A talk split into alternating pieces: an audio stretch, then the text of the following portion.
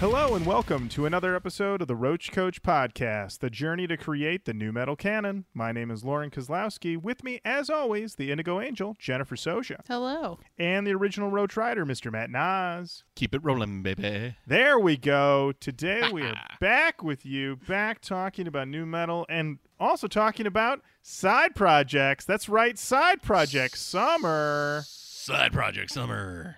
Continues apace. We continue along, and today we are talking about a record that I am so excited to talk about ever since I learned that it existed.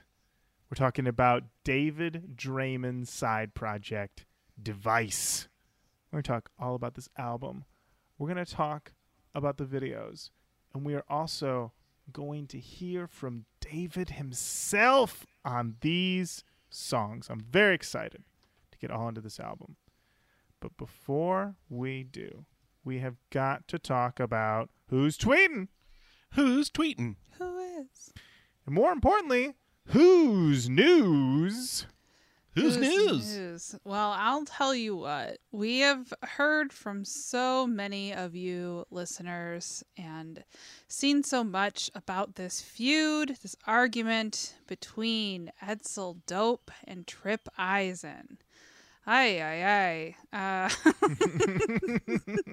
I'm just really beside myself about it.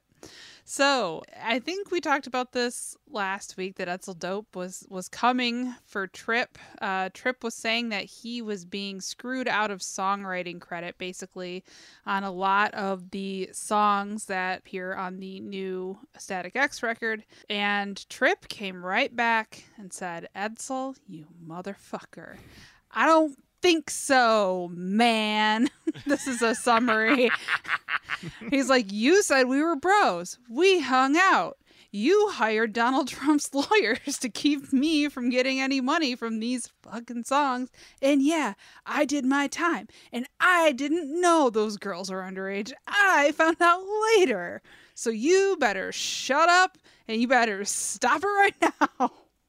That's exactly what he said verbatim and exactly how it went. You know what? I, I had Prove me a, wrong. I had a little bit more to add, but Jenny, you hit all the bullet points. Um, so what else would you like to add, Lorin? Because I, I- don't I know mean, what else you could. I there's nothing else I can add. Uh, yeah, Edsel. Yeah, Edsel came hard. Trip came back, I, almost harder. I don't know who the winner is really in all this, but you can go to the prp.com and check out Edsel's whole comment, and you can see Trip's entire response. I can tell you that it seems intense, and it seems, I'm going to say it, far from over. Might only just be beginning. So, a new metal feud for the ages, I'll say that much. We also have to talk about this video that we got sent. We got sent this over on Twitter. And I apologize, I don't have um, the person who initially sent it to us. I apologize. We appreciate it though. And they, but the caption that they had included with it is that is this the most new metal video of all time? And it is from MTV Spring Break, 1998. It's uh, WCW Wrestling on the Beach, hosted by Kid Rock. I'm like, okay, fair enough. During the match, as the wrestlers are fighting, Fear Factory is playing songs from Obsolete. I gotta tell you, this video, it's got to go immediately into the new metal junk drawer.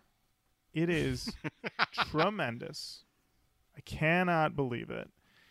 There are dancers dancing in front of Fear Factory and in the ring before Fear Factory starts performing. It's also the middle of the day, and Fear Factory are going hard. And Burton, bless his heart, walks out there and he's like, Welcome to the world of Fear Factory. I was like, What's what is about to happen? These spring breakers don't don't know where they're at. Jenny, this video. I mean, captures a moment in time for sure. Uh, few things I love more than really intense bands who have a whole thing going, playing a, a set in the day. I don't know why I think it's so funny because it's like Fear Factory is clearly a nighttime band. They're called Fear Factory. That's that's nighttime band stuff. Not see it coming. No, Fear no, Factory. no, no, no, no, no, no. Not during wrestling. Not hosted by Kid Rock. Like I don't know. It does need to go in the junk drawer. It's a, it's an aggressive and confusing piece of history that I'm glad was captured And- and, glad it was shared with us. Absolutely. Uh, that's another one that some, the, you know, I hadn't seen any evidence of that back when we did the obsolete episode, and uh, just a, a true gift, a true gift. And I, I gotta say, for you know, as much as we've you know rag on Kid Rock on the show, and certainly hasn't helped himself out in recent history and things that he's said and done, but uh, he's in prime form hosting this thing. Like he is in the zone. He, I'm, I was very impressed with his hosting. So, props to him there. So, thank you so much for sending us that. Indeed, Fear Factory at MTV Spring Break in the new metal junk drawer. Now we have a new segment. It's called Who's Mailing? Who's mailing? Who is? So I received a package in the mail a little bit ago with a CD and a letter from one Mike Spone of the Juggalo Judgment podcast. Juggalo judgment. Judge them. Judge them. I received this a little bit ago. It's quite it's it's a little long, but I, I feel like it's time we got to talk about this. He says, "Hey Roach Koach, love the podcast. I finally finished catching up after trying to binge since last past summer, and I've loved the ride. I had been recommended the show for ages from Roach Rider Schmeev and originally jumped on because of the ICP episode, which admittedly annoyed me at first, but once I started listening from episode 1 on, I loved your take on it when I revisited the app. I appreciate your honest opinions on the music, whether I agree or not, and find myself cracking up from the various bits and characters regularly. Thanks to the show, I've been exposed to a number of bands that I may have never gotten into otherwise, regardless of whether they made it into the canon or not, and I've been happy to expand my musical taste of new metal past the easy ones like Limp Bizkit and Linkin Park. It's also thanks to this podcast that myself and Shmeev started doing the Juggalo Judgment podcast, and we lovingly referred to our Roach Koach as our podcast papa. Love it. Thank you. A while back, I recall someone recommending Zug Island, to which Lorin stated he wasn't a fan. This is correct. That's completely valid, and they really aren't even new metal. However, Zug Island was not the only rock band to be signed to ICP Psychopathic Records. Detroit band Motown Rage was a group with one album under their belt that was signed to the sub label Hatchet House in 2007 and released their second album, With Us or Against Us, around 2009.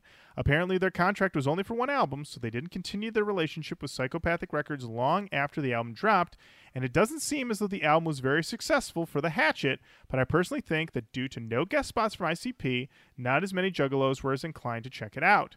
The only info I've found is that they've since signed with Luxor Records and plan on releasing a third album and possibly this other album, With Us or Against Us, as a re release with more tracks and polish. Regardless, it's definitely heavy at times with two vocalists, one rapping and one yelling.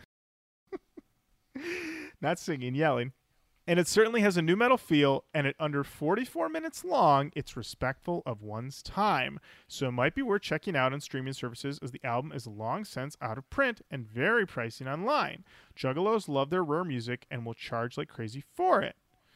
Uh, so he initially sent this as an email, but then he added some addendum. He goes, uh, "So that last part has been accurate for ages, but I've obviously included a copy here. I've had my own copy since about 2010, and I just came across this one on Amazon for a sweet four dollars and forty-two cents before shipping. There it is. So I would wow. definitely What a deal. the, what a deal is, is I would definitely consider that a big thrift compared to the hundred dollar plus copies I've seen on eBay recently. You're Holy correct. God. This is a s the steal of a century right here. Sorry for the small novel of a message. I just wanted to show some love to the show and throw another Juggalo based option your way since it might take us a while to get to the Twisted 2 Hundo. Never Twisted done to hundo. Oh. Never done though. Never done. hundo, never done. Hundo, never dundo. Maybe a Roach Koach Juggalo Judgment crossover in a couple years. One can only hope, the one being me. Many thanks from a Roach Rider for life, the Indigo Juggalo, Mike. Thank you. Thanks, Mike. We gotta nice. take a dip into the Motown rage. We got to dip into the Motown Rage. I have it here in front of me. I like. I the- got a Never Stop by Motown Rage pulled up. Okay, I just want to. I just want to talk about this album cover real quick. It's the. I assume the band in silhouette, all of them holding hatchets. Good. Boom. Oh, there you go. Ooh, out in the back, they're all holding machine guns. Okay, That's good. There you go. It's up to you what you use. That's right. Hatchet, machine gun, equal opportunity destroyers. Yeah. All right, Matt. What are we hearing from this? Um, as long as it's on that record, Never Stop. It is. It's track nine. Here we go.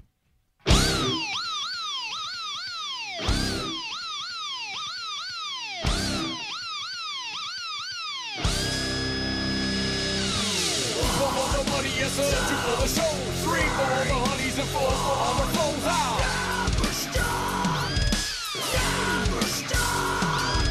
Four for the money, yes sir, two for the show. Three for the honeys and four for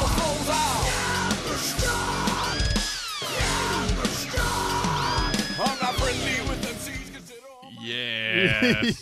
yeah, never stop. Never Alright. stop playing a dentist drill as a musical oh, instrument. that that is such a silly noise. It really made me laugh a lot. Love it. I, I Love lo- it. I loved it. I really did love it. Also, right away we get that that drill noise, and then that's some straight up new metal math with them with that counting going on. One for the That's money, two for the show, three, who remembers, four, gotta go. Gotta go. well, Mike, thank you for this. Thank. I, I'm gonna. You know what? We're adding it to the long list. It only seems fair. I mean, you you, you- you know, you sent it out to us. It only seems fair. And also, I mean, I think we were all charmed by that. Uh, I, yes. I have been seduced by the Motown Rage. There you go. Thank you so much, Mike. Jenny, who's emailing? I'll tell you who's, emailing. Go go ahead, man. Sorry. no, I got it. I, I got us. I, it was quiet underneath. Who's emailing? I'll tell you who's emailing. It's Gareth Davies. The subject, Gareth. excuse me. Could you please direct me to the pit? It says, Greetings, foremost new metal authority. Do you know if there's a name for that thing where a vocalist shouts something at a pit? Real or imagined to get it going? Like, are you ready? Jump to fuck up, or all right, fellas, let's go. And would you consider a Hall of Fame slash shame for aforementioned shouty pit talk? I think shouty pit talk might just be what it's called. Mm. Uh, Oh, I can th- they're they're pit starters, Jenny. pit starters. They're pit starters. Wait, Okay. wait, wait, shouty pit, shouty pit talk, Matt? No. Shouty pit talk, I, I think that's charming. Uh, I can think of lots of contenders, and I've omitted some spoilers for any you haven't done on the show. Uh, so we've got a list here, and you know we love a list. Love Um, a list. Love a list. We've got Korn shouting, Are you ready? I would say that is a, a shouty pit talk Hall of Famer. Uh, Soulfly, jump the fuck up. Machine Head, go. And or pick it up, pick it up, pick it up, get up. Dead, get up and fucking go. Whoever, one, two, three, fuck. Slipknot, fuck you all. Shovel, you know we drop it like that. Get the fuck up. Disturbed. Oh, well, here we go again. Get up. A little something for your ear holes. Yeah. Yeah. By the way, so far I've delivered all of these exactly right. Um, Nonpoint punta, Hed PE, destroy, and a few that we have not yet gotten to, kindly linked to uh, to YouTube links here. Jinx, Inner Image, and Psycho Choke, all submitted but not spoiled. A respectful list, thank you, Gareth. Says i just feel like there should be something to document those glorious moments of brief but effective lyrical foreplay. Keep on rolling gareth I so love what it. do we what do we think hall of fame or shame Well, um, a Hall of Fame. I, I mean, I think that makes sense. A Hall of Shame. I mean, I guess a Hall of Shame. I think we have more of an issue where if somebody deliver. Well, I mean, that's the thing though. Is there really anybody who delivers the line and then doesn't deliver the pit? Like I feel like it it's one like all of those lines largely were accompanying with some sick with a sick drop or something like that with it. I don't know if there's necessarily any shames. I can't think of any off the top of my head. Maybe because they're so bad, I'm just they're gone. I mean, immediately reading this list when he got to non-point, I knew exactly what song he was talking about. Mm-hmm. So, I mean, I like it. I mean, these these are strong. I mean, when he put whoever for one, two, three, fuck, I was like, oh yeah, who is that? I, I don't have the list in front of me. It's it's somewhere uh, because I know that's a junk drawer situation. I feel like when the whole band drops in, that's an activate the pit moment. The drop after "Are You Ready?" and it's and the drums hit, that's the activate the pit moment. So when like you have the vocalist saying that thing, that's kind of like opening the gates of hell. Mm-hmm. to me, like that's the pit starter, and sometimes that could be a riff, but oftentimes it will be like the vocalist saying it. This is now just me making up new canon for us. No, Matt, it's fine. I, I know Jenny, you're really all about shouty pit talk, which I do like. Mhm. But what Mhm. about the pit prompt? You think you think it'd be called a pit prompt? It's a pit prompt. It's not a pit activator because that is what happens when the band converges with a pit prompt. You're in the band. You're over there. Maybe you're David riding riding that ride cymbal. Maybe your head and you're riffing a little bit. But you know you're just waiting to get into that drop. But to get there, you're going to need the pit prompt. And Maybe that is JD saying, Are you ready? What about a pit primer? See, I, I like Mm. a pit primer. Well, I I'm- like- I'm- A, a prompt feels very like yeah. Uh, yeah, yeah, it's, it's too light, too light. the Well, if I, don't know. consider t- the reason why I went with pit starter, but I kind of I kind of feel primer is better. I think Jenny's got something there. Is that if the pit is a fire, then that vocal intonation is a a spark or an igniting point, something that helps get it going. What I guess the thing with pit primer though. You got to prime the pump. Yeah, but I'm saying is that when all of these lines happen, this is the spark of the pit activation. It's true. I cannot believe how seriously we're fucking. That's this but show. this, it's not of it. even it's not even what the question was either at all. no one we- asked for this. No one asked for No this. one asked for we this. got we got hung up on I don't know what it should be called and we're like we're naming it baby the hardest thing to do that's number 1 on the list Well, congratulations, Gareth. You've broken us. Uh, you know, I, I maybe maybe we need to think about this. Maybe we need to take this off mic and figure it out. It sounds like we need to think about it, but I'm Yeah. certainly not opposed to a, a hall of fame for whatever it is that we unanimously agree we will call the the lyrical shouting before a pit erupts. There we go. I love it. We also got some feedback from our Fieldy's Dreams episode. feel these dreams Really strange. I, I didn't feel like it needed Yeah, it, uh, I got to switch it up Matt, it's okay. That was also the kickoff for this side project summer. Chris Duff said, I purchased all of the Korn solo albums as they were released, and this one is as absolutely horrible as it is. I did smoke a bunch of weed while listening to this in my younger years, so I have some nostalgia nostalgia fondness for it. But let's be real. This album is a dumpster fire trying to put out with gasoline. Thanks for the app. Thank you, Chris.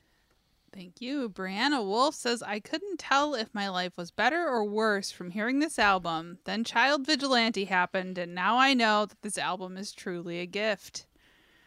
There you go. There you have it. Mike Newton says, This album was an insane dumpster fire. And yes, I owned it, bumped it, and purposely lost it after a month.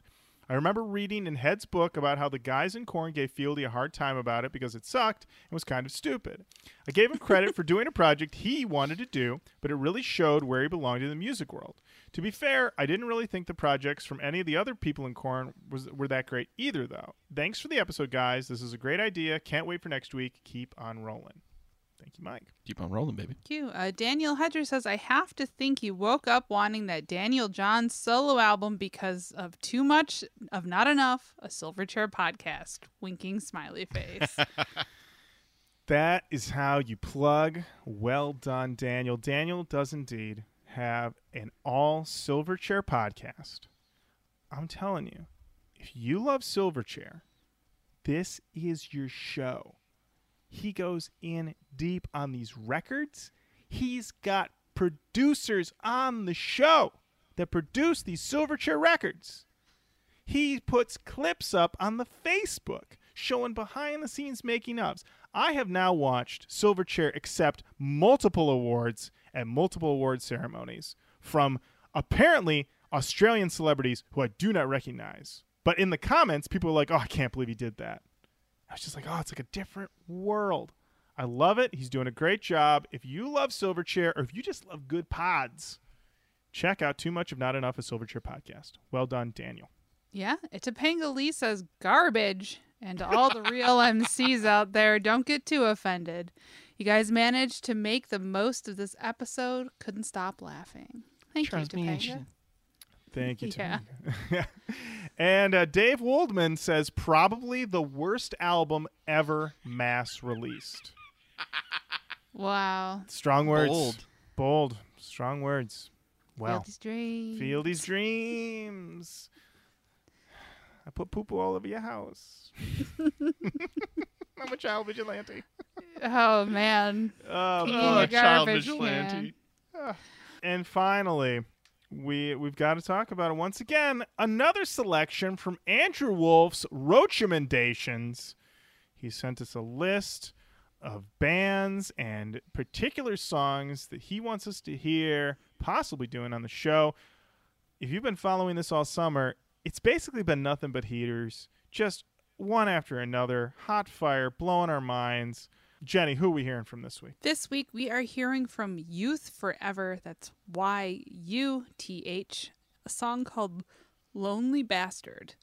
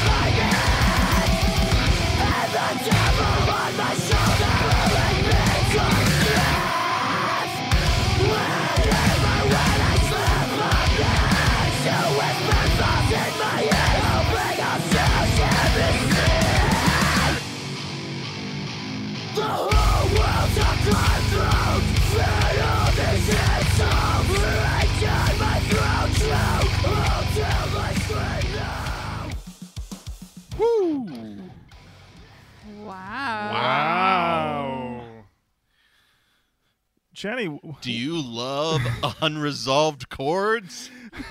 I mean, oh boy. Jenny, what did you think of that? Oh, jeez, I don't know. It sounds like a. It sounds like a a lot of different genres all at once. I got some Blood Brothers in there for sure. Was it Hot Fire? Yeah. It was a ripper. It was confusing, but it's called Youth Forever, and I, I'm in my mid 30s. It might not be for me. I don't know. What did you guys think? I, I think that's fair. I, that, that was a thought that occurred to me pretty quickly into that. And I thought maybe I'm a little too old for this one because it's very noisy. And and Could you please turn it down? And then I, I, I actually turned it up because I wanted to see if maybe I was missing some nuance, and I don't think I was. I think I was. I think I was hearing them loud and clear. And yeah, I don't know if that one's necessarily for me.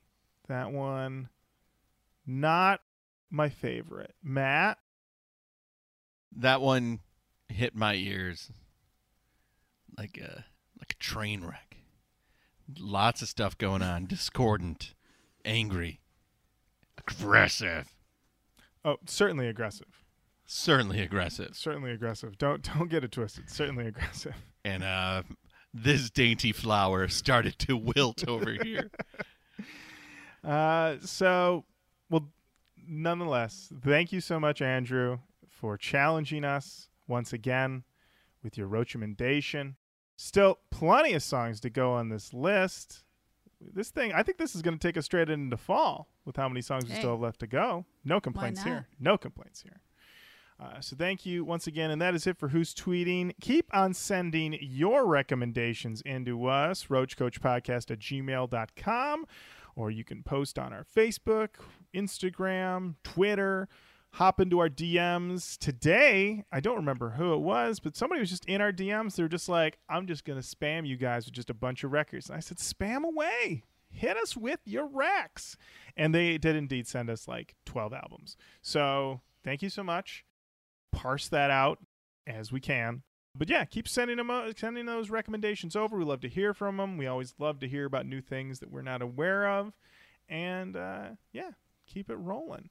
And now it is time to talk about the album of the week. Side Project Summer continues with Device by Device. Jenny, when did this album come out? This album was released on April 9th, 2013. Wow. I forget what we call that because uh, I think that's even post come down. I believe that's that was a good party at this point. I think we're in. That was a good party. Yeah. Yeah. Jenny, we'll start with you. Any history with Device? None whatsoever. Lorin, how about you? None whatsoever. I did, was not aware of this album. Matt. When you said Draiman's device, I was instantly confused when we talked about this originally.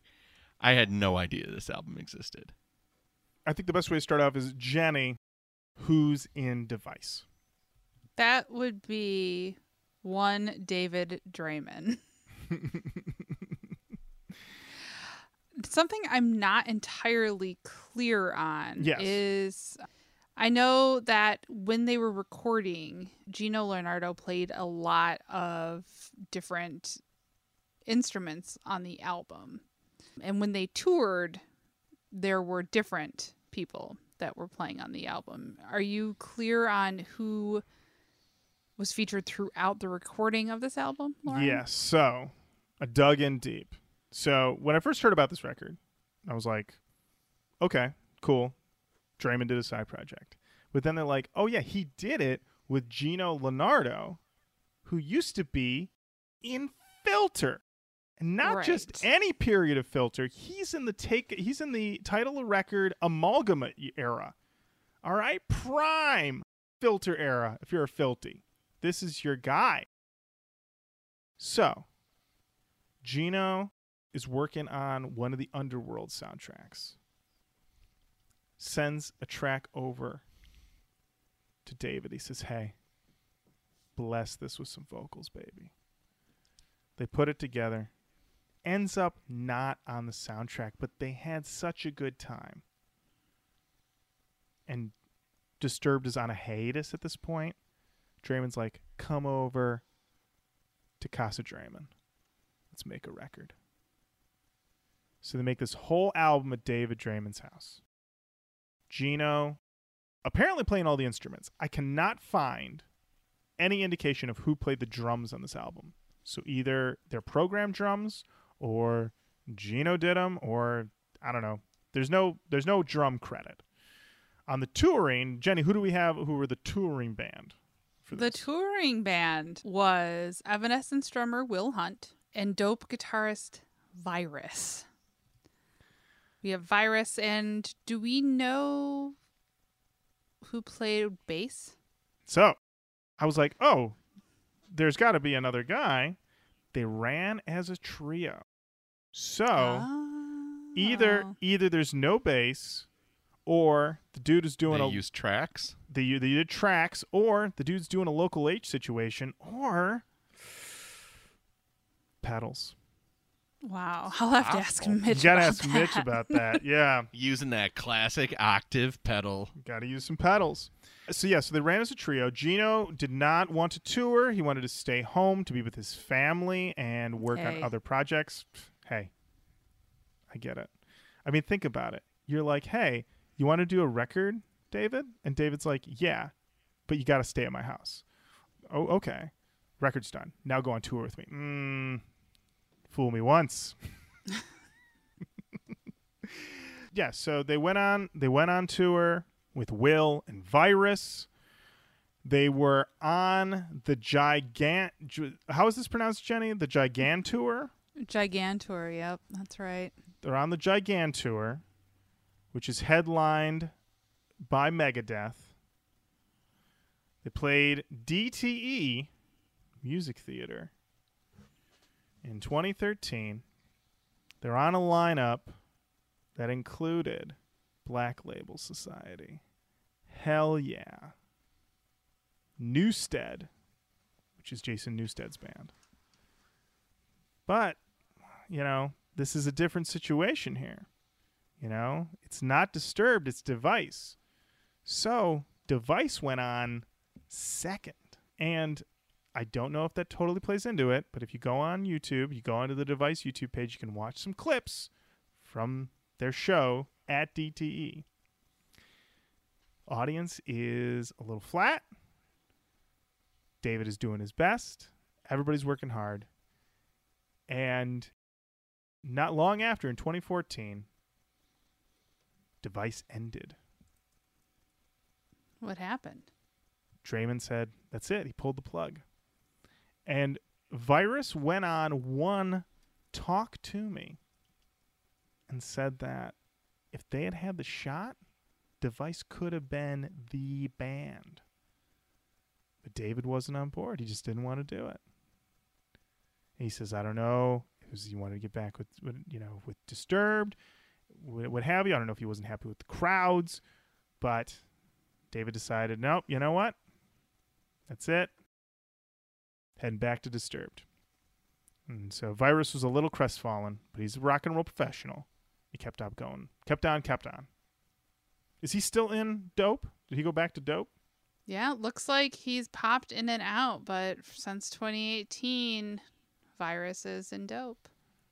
I mean, Uh, he was in dope from 2000 to 2013, 2015 to 2017, and then 2018 to present. Oh, so we saw Virus. Well, I saw Virus when Dope opened for Static X last year. Yes, you did. You missed out because you were getting that killer parking spot. It The was best- a great spot. Great spot. Best parallel parking you've ever done in your life. Yeah. It was a memory I will never forget. Jenny, uh, who produced this record? this record was produced by David Draiman and your filthy boy himself, Geno Lenardo. Look at that. Look at that. I have a physical copy of this album here. I picked it up on sale. I don't have an exact price, but it was part of a deal. But I bought it at what I thought was a record store, but was actually a vape shop called Karma Vape. I walked in because they had a blinking neon sign that says CDs. I said, All right, show me what you got.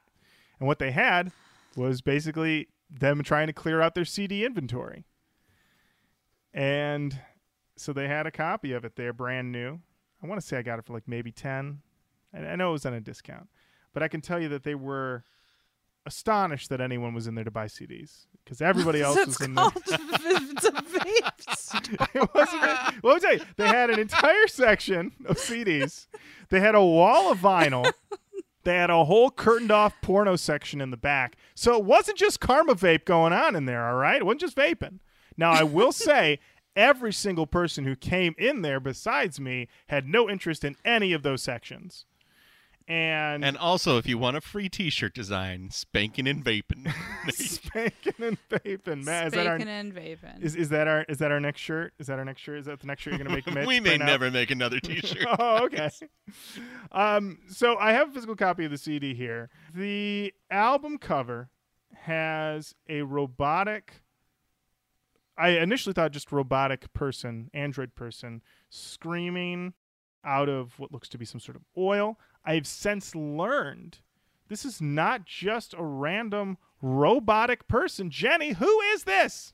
This is Draiman's wife. Lena. Lena, thank you. You're welcome. I had to pull. She- I, I know she. I knew she got thanked, and thank you. So yeah, Lena. Lena Draiman representing the best parts of technology. There's a lot of a lot of commentary on technology going on here, including in, in the band name itself. David. Uh, David said that this album is uh, largely about technology, the goods and the bad. Yeah, we're we're gonna get into it. We're gonna get into it. Jenny, we got any uh, genre tags on this bad boy? We sure do. We have industrial metal, alternative metal, and hard rock. Oh, hello. There we go. Oh yeah. Oh yeah. Oh yeah, we also will have plenty of guests on this album. I hope you like guests. I hope you like duets because we got plenty of those going on. Also, this album, I would say, uh, pretty successful. Billboard 200, number 11. That's pretty good for a side project. You know, that's really just just Draiman. I I think it speaks to the strength of Draiman's name alone. Reception for this record, according to Wikipedia, mixed. Bloody Disgusting described the album as nothing more than disturbed light and criticized it for being entirely forgettable and disappointingly incredibly generic. Conversely, Ouch. I know that's that's a brutal one. Conversely, Artist Direct gave the album a glowing review, referring to the album's sound as refreshing and reinvigorating and calling it one of the year's best records. Um, Hey. yeah. That was five out of five star review there. Uh, Loudwire, three out of five. All Music, three out of five. So, yeah, so there is uh, the version I have here is the standard edition that you would pick up at, say, Karma Vape. Sure. Yeah. If you were to go other places, you might get a deluxe edition that has 12 tracks. If you went to one Best Buy in, two, in 2013, you could pick up an exclusive version that is 13 tracks. Believe it or not, we figured out Google over here. We have all the tracks. We're going to talk about them all tonight, baby. But to do that, We gotta listen to a got to song. listen to a song first.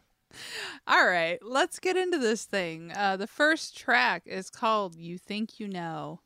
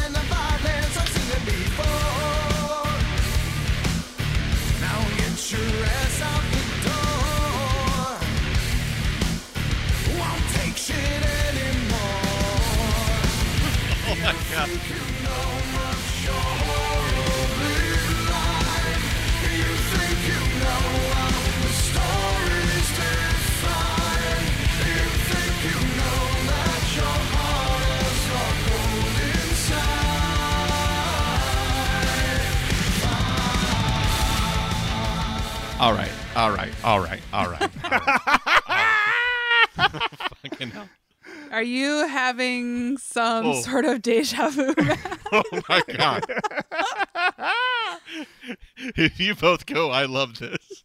It will be full deja vu. well, Well, Matt, Matt, we love we it. love it. We both love it.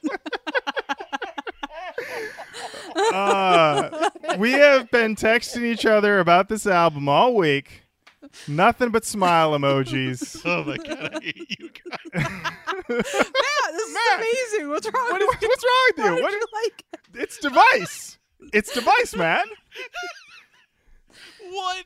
What are you hearing?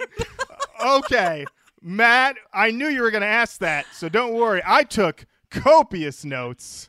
Copious notes. I may have to use the restroom. Please continue. okay. I can say right off the bat, we've got this grinding chug immediately catching my ear. But it's not a disturbed chug. It's a little filtery. So for me, a filthy boy till the day I die, I'm like, this is this is already speaking my language. You know, it's a little heavier than filter. But yeah. And then Draiman says, come on.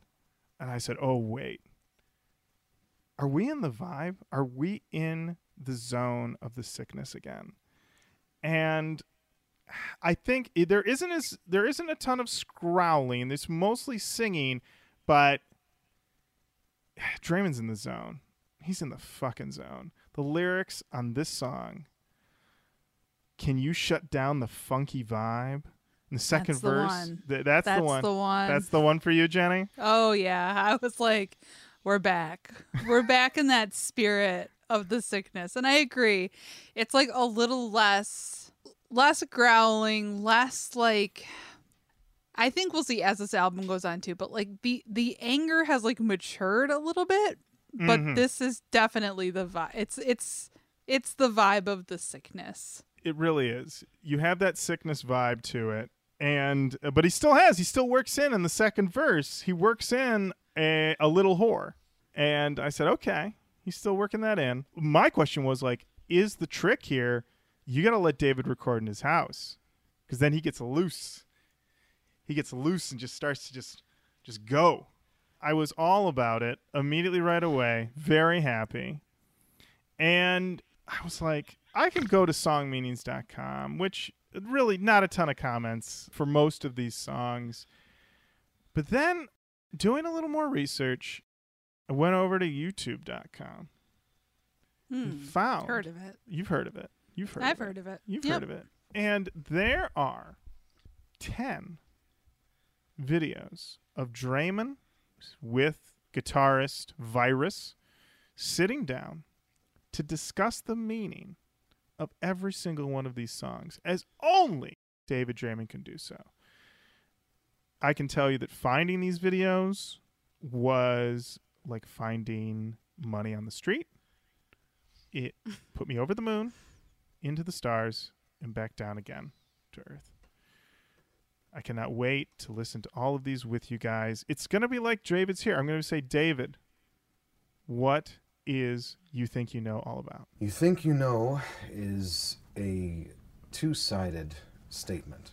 Uh, Oh. One, it's kind of giving people a heads up as to what their impressions might have been of what this body of work or this project would be, and kind of giving them a, an awareness that it is something entirely unique and different in its own right Okay. but from a pure lyrical inspiration, it came from a hundred relationships that I've been in in the past, uh, situations where your significant other or your partner in the relationship has their own unique perception of reality that is unfortunately fairly far from actual truth. And so this is a healthy reality check. It's a great album opener. That song is a kick in the ass for sure. I'm looking forward to uh, playing that one live. That's Will Hunt chiming in at the end there. You'll uh you'll find that throughout uh so when you're watching these, um you you see Will Hunt, Virus, and Draiman sitting together on a couch, but I think that's the only time Portrait of American Family style. yeah, that's that's the only time you hear Will talk, and eventually you hear a couple like murmurs from Virus, but for the most part, we're we're only hearing from Draiman. Yeah, there was definitely a vibe I picked up. Especially we there's a where there's another video. There's a video for this song which we'll talk about in a minute, but there's a, another video for the other single, and you get to see the behind the scenes, and they're hanging out, and Will makes a comment, like I think a joke, and Draiman sort of looks at him, and then it's like, yeah, yeah, pretty funny, and I was like, oh, they are not friends. Like they don't hate each other or anything, but they're not like friends. He's like Draiman's employee. This is a business. this is a relationship. business relationship 100% and uh, it was it was interesting to see that and i wondered if maybe that's the other reason that david maybe David was like, maybe it's that thing where you're like, I want to go out on my own and I want to call all the shots. And I'm tired of having these disagreements with these guys who I thought we were my fucking friends, but now we're in this tug of war in this band for dominance in this band. So then you go, you become the boss, you're in charge of everything, you're collecting tax return forms, you know, you're filling out W 2s, W 9s, anything with a W on it. And next thing you know, you're like, this isn't what I signed up for. Is is Will my friend or is he just my drummer for 40 minutes a night? You know? And then Will chimes in and says, "Yeah, and it's a really good opening song, and then I can't wait to play it live." I mean, it just what a kick in the ass. And David Shut up, Will. I'm, I'm trying to talk about this song. The music video for this song, Spiders. Spiders. Mm-hmm. And you know what? I will say, though, Will is spinning them sticks. Spinning them sticks like a goddamn magician. he sure is. Some great stick spinning. So we're off to a roaring start. Jenny and I, full of excitement. Matt, we're going to win you over on this one. I feel it in our bones. All right? Yeah, All right? Because we're not just dealing with the 10 track version of Device by Device No, or the no. 12 track. We're dealing with the Best Buy exclusive, baby. Thirteen tracks. Let's Uh, go. let's keep going. All right, up yeah, next. carve another notch into my prison wall over here. and you're never getting out. Never Matt. Never getting out. All right, let's do Yep. it. All right, up next we've got Penance.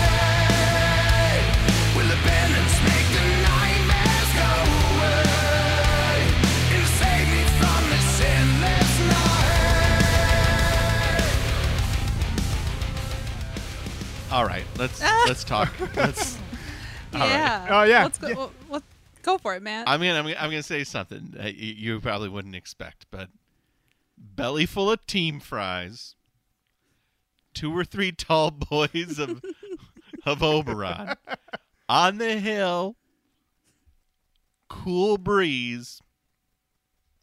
I think I'd have my hands in the air, maybe. All right. There it is. See? Those, There it that is. would need to be the scenario. We've worn you down all these years. That's it. Oh, I didn't say I liked it. You, that's Um, relative to the first Disturbed record that we listened to. The last time we felt this good about Draiman. You're liking it relative to that. yeah, man. That is true. That is true. It, it it is interesting.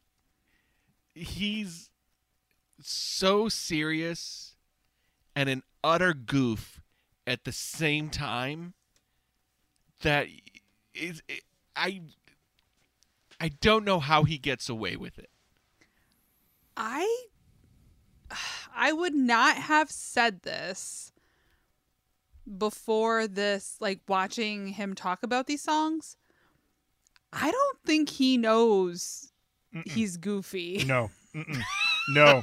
No. I would have thought that he knew before this, but I was watching this and I was like, "Oh shit. This dude is like humorless." And even like when Will tried to make a little joke and Yeah. he was just like, "Huh." you'll hear it, Matt. But Y- yeah, I, I yeah. think dude is a hundred percent for real and in this. Oblivious to his goofiness. I, I, I think it doesn't work if he's in on it. I think it falls apart. Watching those videos, it it really well. You know what? Let's let's stop dancing around it. Let's hear David talk about the meaning of penance. Penance is kind of uh, a track that delves into the creepier side of things. I think that that is probably my most Marilyn Manson inspired track in on the record and in the body of work. Uh, just kind of uh, preys on, on the fears of the subconscious and the things that plague your nightmares, and wondering that is there some sort of penance that I could do to free me of these horrific images that continue to haunt me.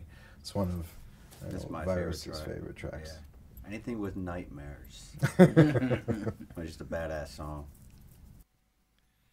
oh, that clicking you hear? That's his dumb labret piercings. It is his little His little dangles. his dangles, his little fangs. This was my favorite interview because he keeps looking. O- Draiman keeps looking over at Virus, and I couldn't figure out why. And then he says, "This is Virus's favorite," and he's and when he says, "Anything with nightmares," like it's so I don't know. I love it. It's so it seems so sincere, you know? I just thought it was sweet and it made me laugh. I enjoyed it as well because lyrically, I got to tell you, we we we talk about a lot of bands in the show. They don't give us specifics or things are vague or they're just going into cliches. And I think Draiman has his own cliches, but man, the imagery on this track. I mean, the choking dark. A hundred thousand moving creatures tickle my flesh. Who else is going to give you that? Who else? Also, one. once again, he's up in the numbers. Last I checked, it was 10,000 fists. Now, 100,000 moving creatures, and they're all tickling. Well, tickle monsters. Tickle monsters. Oh, boy. All right, are All we right. ready? Are we ready to keep going? I think we're ready. All right, up next we've got uh, the single, lead single from this record, Vilify.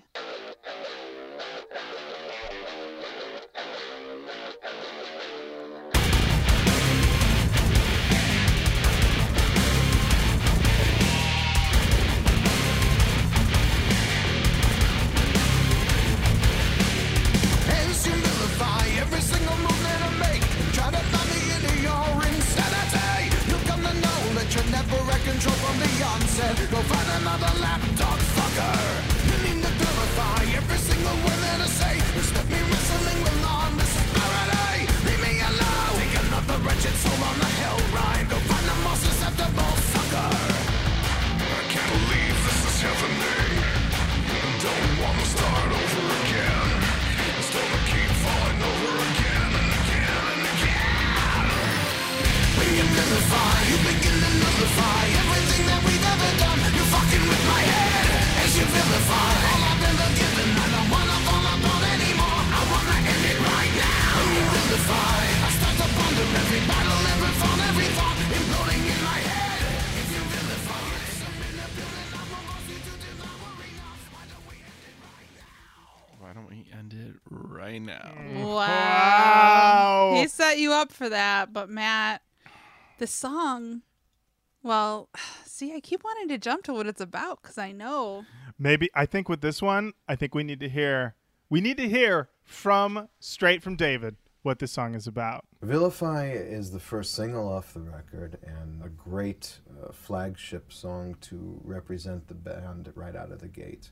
Definitely, it embodies all of the sonic qualities and all of the uniqueness of what Device is. It is definitely heavy enough to make the most ardent Disturbed fan happy, but different enough to open many new doors and to be inviting to people who may never have been Disturbed fans in the first place. But again, as I've said before, it's very much its own unique thing. It's very much got its own specific identity. Uh, the strong fusion of electronica and the captivating nature of the power of, of the riff in it are, and, and the, the rhythmic onslaught which you're assaulted with are, are, are very, very convincing. The meaning of the song is basically talking about uh, the many people out there who make me out to be this bad guy. And I'm just so not that. I, I've never been anyone to back away from the things I'm passionate about or what I believe in. I never will be. I will never apologize for standing up for my beliefs. And I won't apologize for speaking with a certain amount of vernacular and, and, and having a, a certain grasp of the English language and, and, and having a certain level of education, which I've spent many years trying to cultivate. Um, I think that people sometimes mistake those aspects for being haughty, or they mistake the persona of the individual that you see on stage, which is all of my power and all of my ferocity and shedding every single ounce of fear, to be the persona of the individual when I come off stage, which really isn't necessarily the case. It's more of a yin and yang type of thing. But yeah, it, it's basically a message to all of the haters out there who, who pretend to know who I am. Oh, oh, this really song. are way, way off base, and, and, and kind of calling them out and making them feel it. Wow. Wow. Matt. Matt. Vilifies about you. Do you think Draiman haughty? Do you? He will not apologize for his Vernacular. Or uh, Why, I speak the kings, my good man. this was when I realized that what we're getting is 100% Draiman. like, yeah. I read these lyrics and I'm like, these are goofy ass lyrics. He writes goofy lyrics to me that he sells with the confidence of of a genius. And now hearing him expound on that totally tracks. He, he it's like well, perhaps I'm the only one here who understands James Joyce. Like wait a minute. I didn't Do you? I, I gotta say, I never expected that David Draiman would have the vibe of the guy who's read the book before it's been assigned. You know what I mean? like, I was not expecting that, but he, wow. I my my aspiration is to be I don't know one fifteenth as confident as him. like wow, I know, right? Wow, No wonder he made it. no wonder. Yeah, Uh, That ship, th- th- that ship, the USS David Draiman, is unsinkable. Oh, t- do what you want. Bomb it. Try to hijack it. There's you can't mutiny that ship. Forget about it. Hi- His hubris may have made him lose some deck chairs, but that boat's still on the water. That's right, baby. I, I can't argue with that. I cannot argue with that. I to me listening listening to this record, I'm still I still feel the joy of the silliness that I perceive just by how absolutely over the top this is. It reminds me very much. I'm sure you guys are up on this season of The Real Housewives of New York. Countess Luann, she has a, a show, a, a variety show, um, and she she gets really drunk at a, at a house called Bluestone Manor in the Hamptons and yells at her friend who's going to be in the show. You're not going to be in my show anymore. I don't want you. You're out of the show. And she gets so serious and over the top about her like uh I can't think of the name of what kind of show it is. It's like a variety show. It's a cabaret. It's a cabaret is what it is. And she takes it so seriously and she doesn't realize like how ridiculous she looks. But it's so silly that it just makes me laugh. Like that level of seriousness it just I can't help but laugh when people take themselves that seriously. And maybe that's what I'm laughing at here. When we listened to The Sickness, I thought Draiman was in on it, but I was wrong. But I'm not going to let that steal my sunshine. Diminish my enjoyment. if if anything, it just makes it better. It just makes it better. And I, I lo- here's the thing. He's the type of guy. I don't know if he says it here. I feel like it may be in one of them, but it, he he says something to the effect of like the the true essence of rock and roll, of rock music, or something like that. And I'm like, yeah, he's that guy. He's totally that guy, believing in the power of rock. So, who am I to disagree? I will say uh, we've been talking a lot about David. Should not overlook the work of Geno Lenardo on here. I mean, we're getting some industrial synths in there, but also this thing, this feels much more nu metal than the last few Disturbed records. It just has a bit more of a chuggy vibe to it, and which I attribute, I think, largely to Geno Lenardo's, you know, claim to fame is largely being in Filter, but Filter's kind of heyday was that late '90s, early 2000s nu metal era, and he di- he hasn't really wandered too far from that, and so this is. It, this isn't like rock, you know. It, it's it's a little closer to the the alt, but also it has some chug to it. And uh, I mean, I was on board. I was on board 100. percent And then, and then, yeah, you got our boy David on top talking about vilification. Yeah, of course, absolutely. So there is a music video for this song, Jenny. This one's uh, a little different than the first, uh, the other video. We've got Lena Draiman in it. Yeah, and everybody is painted black in some goop, and she transforms in a pretty horrifying way into some sort of android creature. Just a lot going on. Indeed. In the behind the scenes, you see all the work they had to do to make all the goop, and that the goop will wash off, but it takes a really long time, and it Won't rinse off. It won't rinse off. You have to scrub. Yep. And uh, they have a couple of actors who are basically head to toe in this stuff. And the one guy goes, I have a feeling it's going to be a couple days before I get this off. And um, yeah, and, and, and David's wife is there. Lena is there as well, helping out. I think we're ready for our first duet.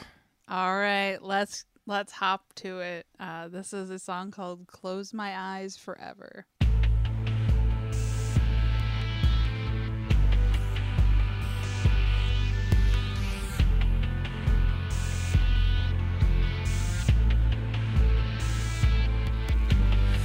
Baby,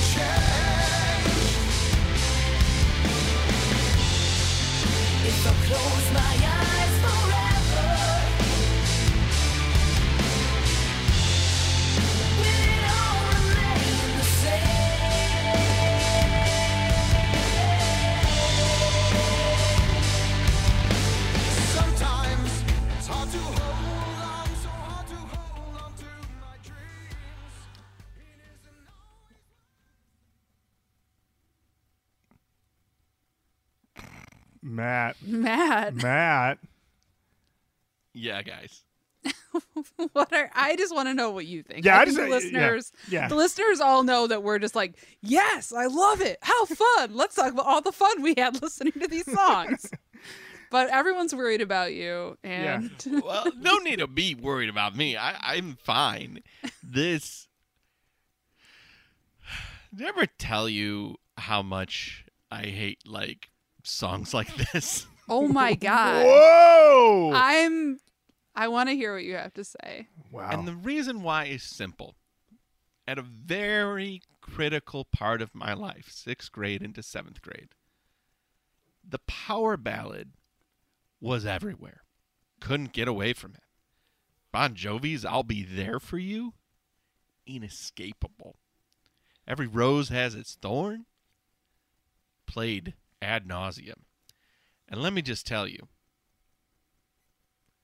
there was a group of people who loved that music, and then there was me.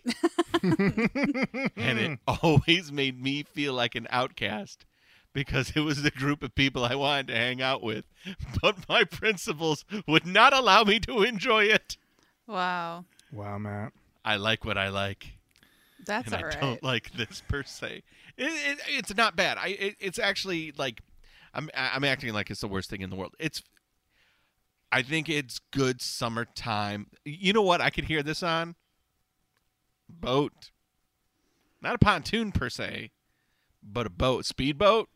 That could work. Just ripping through a freshwater lake. Listen just just cruise in Lake Michigan or Lake St. Clair, having a good time. You going to Jobbie Nooner? You Yeah. throwing this on? Yeah. So Wow. Look this, at that device. this is a cover, Matt. This is a cover of a song that It, it, it- okay, it's Ozzy Osbourne, right? it's Ozzy Osbourne and Lita Ford. Yeah. I knew it. I knew it. I was like, this sounds like Ozzy. Osbourne. Yeah, yes. No, no, no. You're you're 100 percent right. Um, so this song, weirdly enough, so the the origin story of the song is Sharon Osbourne was uh, uh managing Lita Ford, and she said you should do a song with Ozzy. So legend has it they hung out one day, Ozzy, Lita playing pool. And they cranked this out in like an afternoon. So I have no citations on that, but that's a, I Print the legend. Print Yeah, the legend, baby. I- Uh, yeah. I love a power duet. I love a power duet. Like I loved this song. I love uh Up Where We Belong. I'd say it's a power duet in my mind. I love Guilty, Barbra Streisand and Barry Gibb. Islands in the Stream. I want duets. I just want duets all the time. Give me a duet, I'm probably gonna like it. Uh, so I am. I will say that I am with Matt in that I am not a power ballad person. I am someone who's definitely not into hair metal, and but when this song started, I said, okay, track four, slowing it down a little bit. Female vocal comes in. Have we mentioned Lizzie Hale from Halestorm? I don't think we have. It's Lizzie Hale from Halestorm. But when David comes in, I'm there. I'm like, yep, yep, let's do it. 100%. The conviction, when you told me he didn't write the song, I said, tell him that. because he doesn't sing it, he sings it like he lives it. And I wrote in my notes that this is good butt rock, which is something I thought I'd never say. You know, also I gotta feel that this this might have been a bit. This also really showed me the David, even though it, it's it, in some of the um, EPK and some of the other stuff written about this album that it was it was like a collaboration with Geno. This song really let me know, like ultimately David steering the boat because I don't see Geno coming to this, and uh, but it is. I was I was in. I was like, man, this guy's singing with conviction. Does he say anything extra? I think he just says that this is this is w- what we've all said. It's a cover, and that he dedicates it to Ozzy, right? Basically. Yeah, he dedicates it to Ozzy. He thanks Sharon and Ozzy for all that they've done for him, uh, and that he thinks Lizzie Hale has uh, one of the best, if not the best, female vocals in all of rock music right now. There you have it. There you have it. All right. We're just going along, feeling good, feeling great with Device. And now I think we're going to feel even better with another duet. Yeah, that's right. Up next, we've got Out of Line featuring Serj Tankian and Geezer Butler.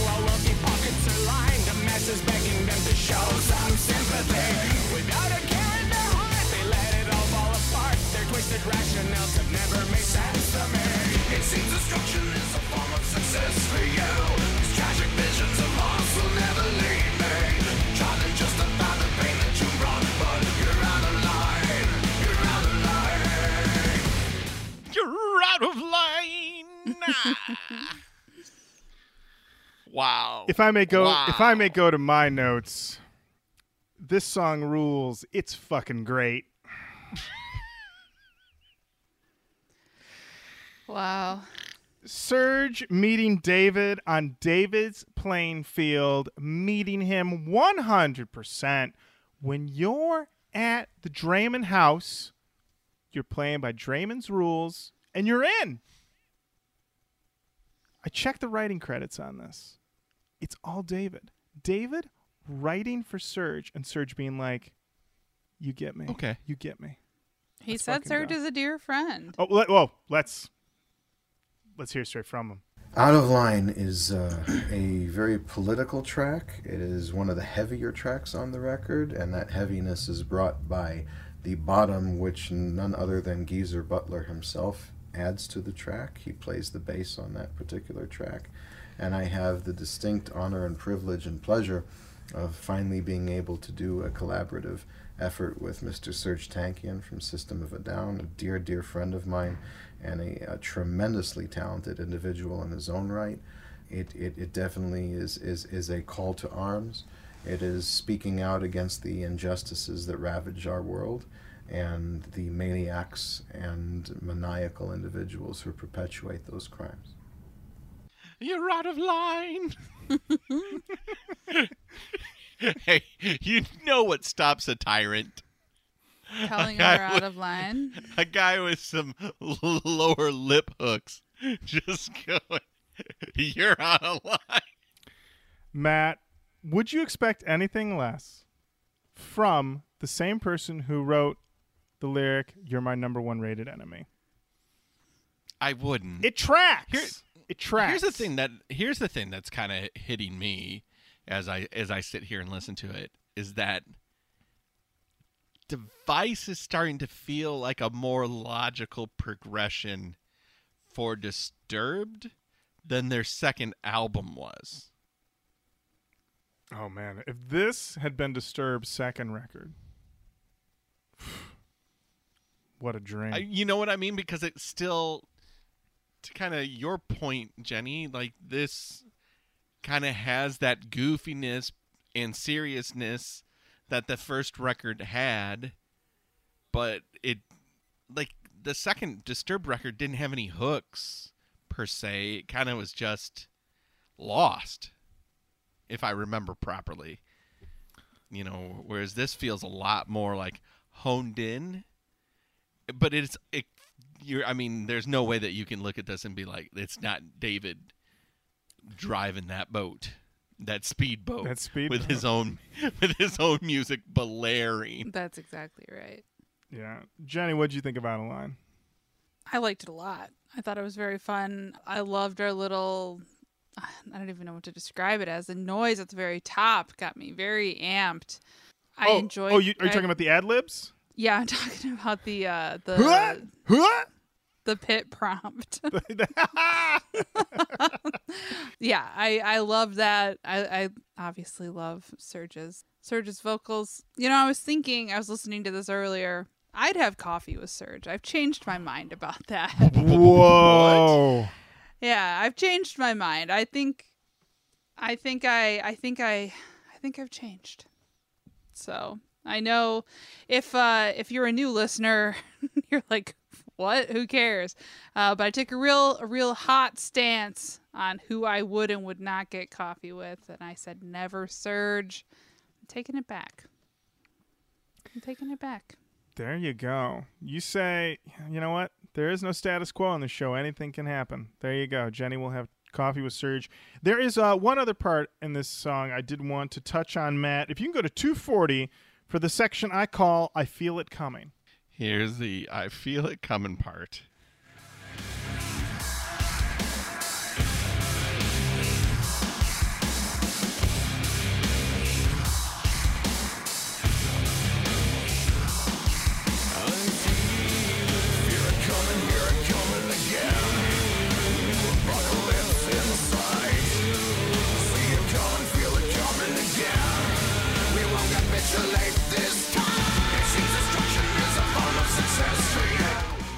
won't capitulate this time We he won't apologize for his Hey. vernacular. Pat, he's not going to apologize for his vocabulary. Corporations, I will not capitulate. He will not capitulate. Well, yeah, that's the weird thing. So this hearing Draiman partner up with Serj and then another another guest that comes on in a couple tracks. I was like, all right, I never would have thought of Draiman as like I guess like I knew that he was like somewhat political, but like I never was like what is his like deal? And it seems like he's like libertarianish, like he supported Bernie Sanders for his presidential run, but he says he doesn't agree with like the the the Democrats fiscally, but he's certainly not about like the Republicans bullshit, whatever. I guess like he has such like um the the guests I guess I'm only looking at the guests whose like political stances I'm well well aware of. Like I don't know what Lizzie Hale or Geezer Butler thinks about politics. and I didn't even But- know who Glenn man, Hughes I'm waiting for Geezer. Oh yeah. yeah, I don't know. I guess like I was like, is Draiman secretly like out there super duper left? But um he seems to be more of a, a libertarian fellow, which does not surprise me after listening to him talk about these songs. Yeah. Uh it it all it all tracks. I gotta So I say, don't missed opportunity by Bernie. He had a lot of bands playing at his rallies. He had the Strokes play. Imagine if he had had Disturbed roll in, play some dropping plates. It'd be straight up Bernie Trump right now, hundred percent. Missed opportunity, Bernie. I'm just saying. Hey, maybe next time. Maybe, Maybe next, next time. maybe next time. Um, that would honestly like just fill my whole heart with joy. because at every point in the Bernie rally, at the end, he's he thanks them, and he's like, "I want to thank the Strokes for the music." He'd be like, "I want to thank Disturbed for the music." That uh, I would love it. I would love Uh, it. oh, it'd be amazing. Want to keep going here? Ah, of course, absolutely. All right. Up next, we've got a song called "Hunted."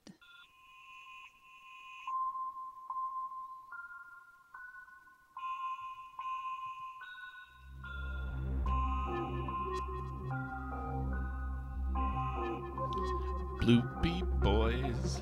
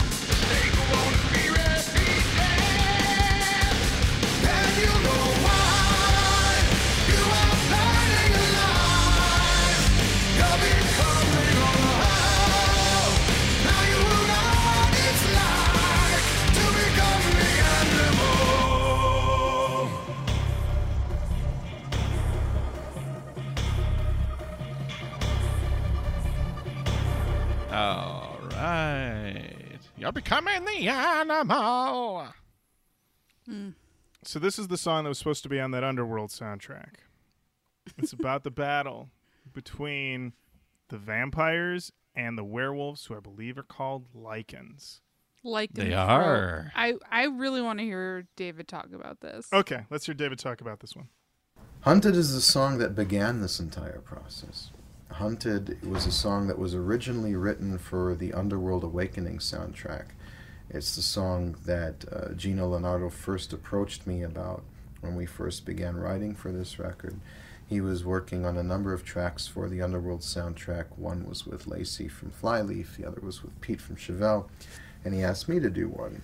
He sent me the music, and uh, I was immediately uh, very taken with the piece of music in its in its uh, first form.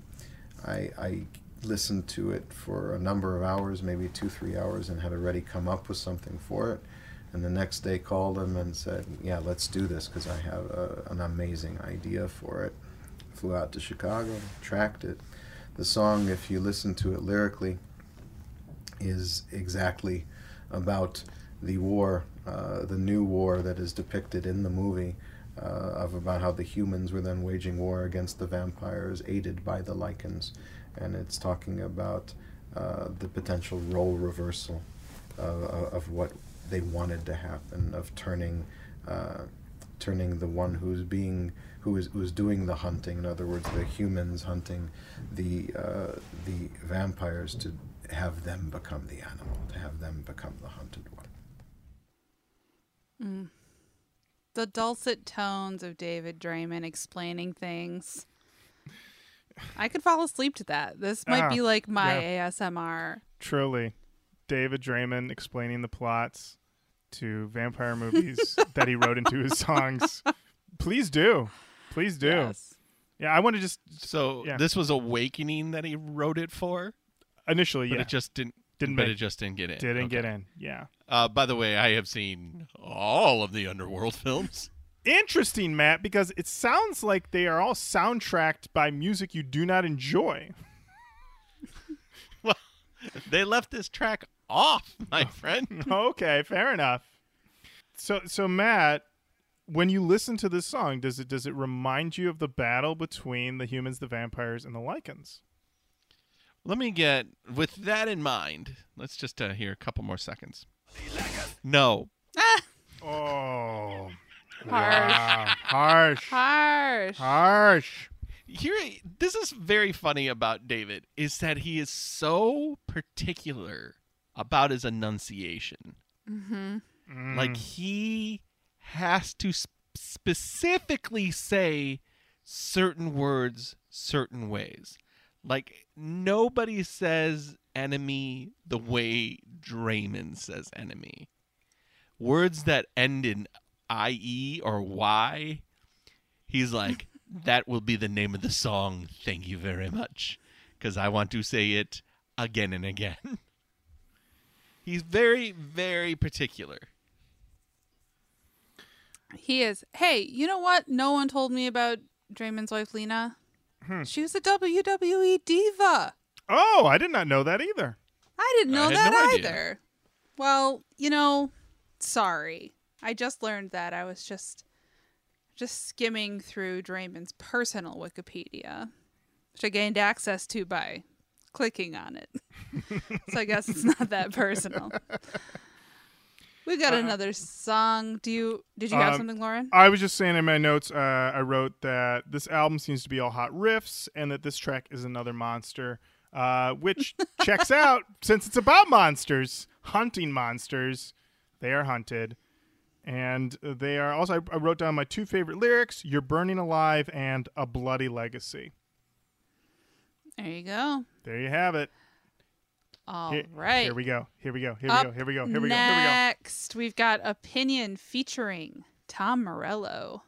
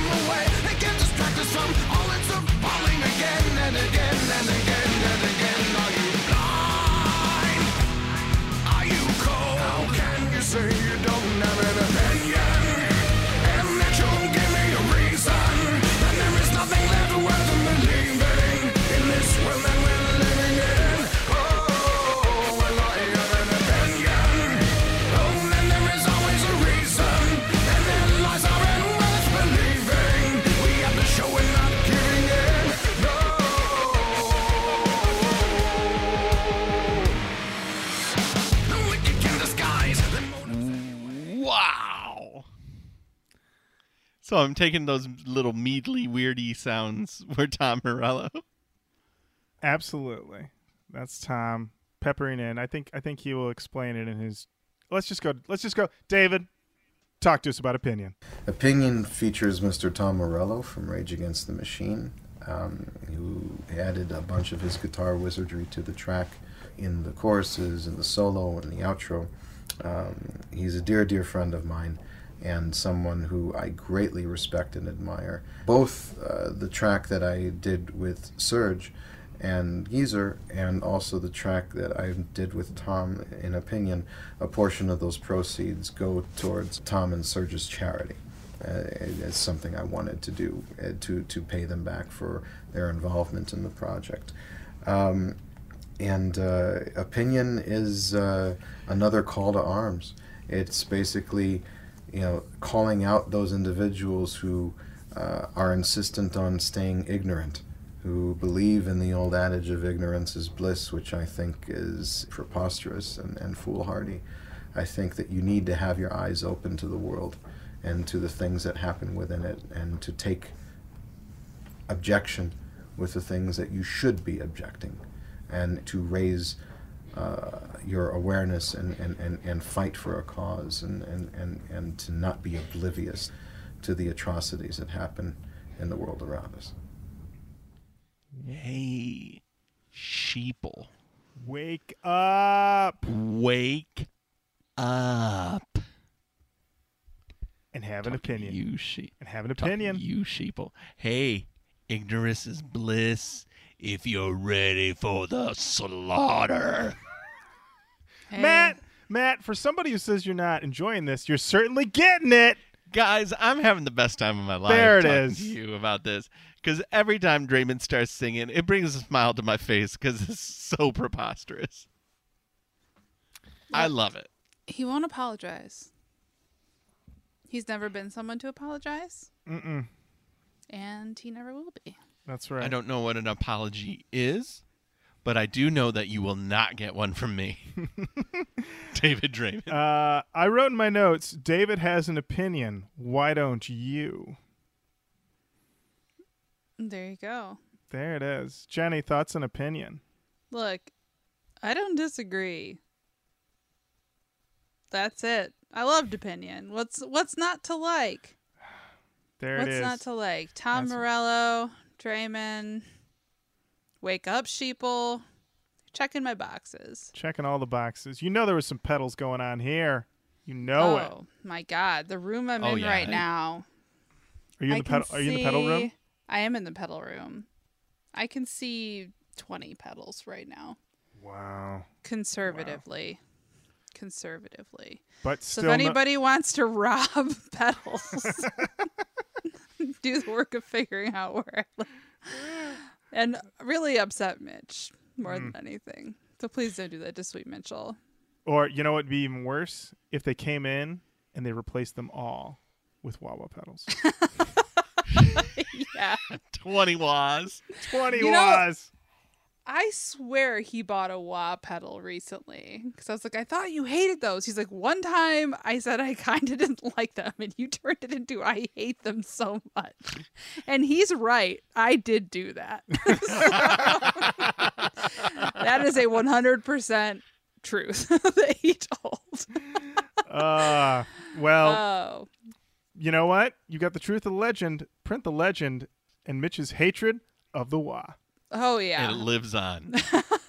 awesome. Well, up next, we've got Uh oh. Uh-oh. Ooh, War of Lies.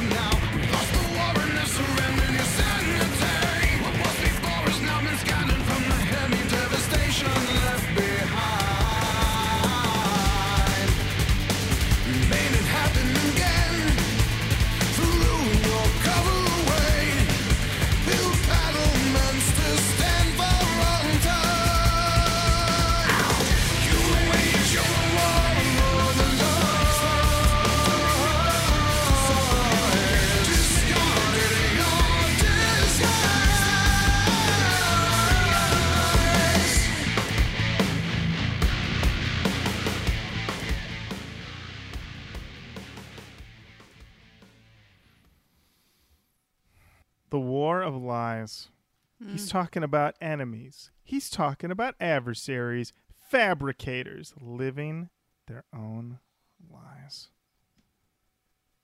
You gotta admit, it's got a bit of a new chug to it. Jenny, thoughts on War Yeah. of Lies?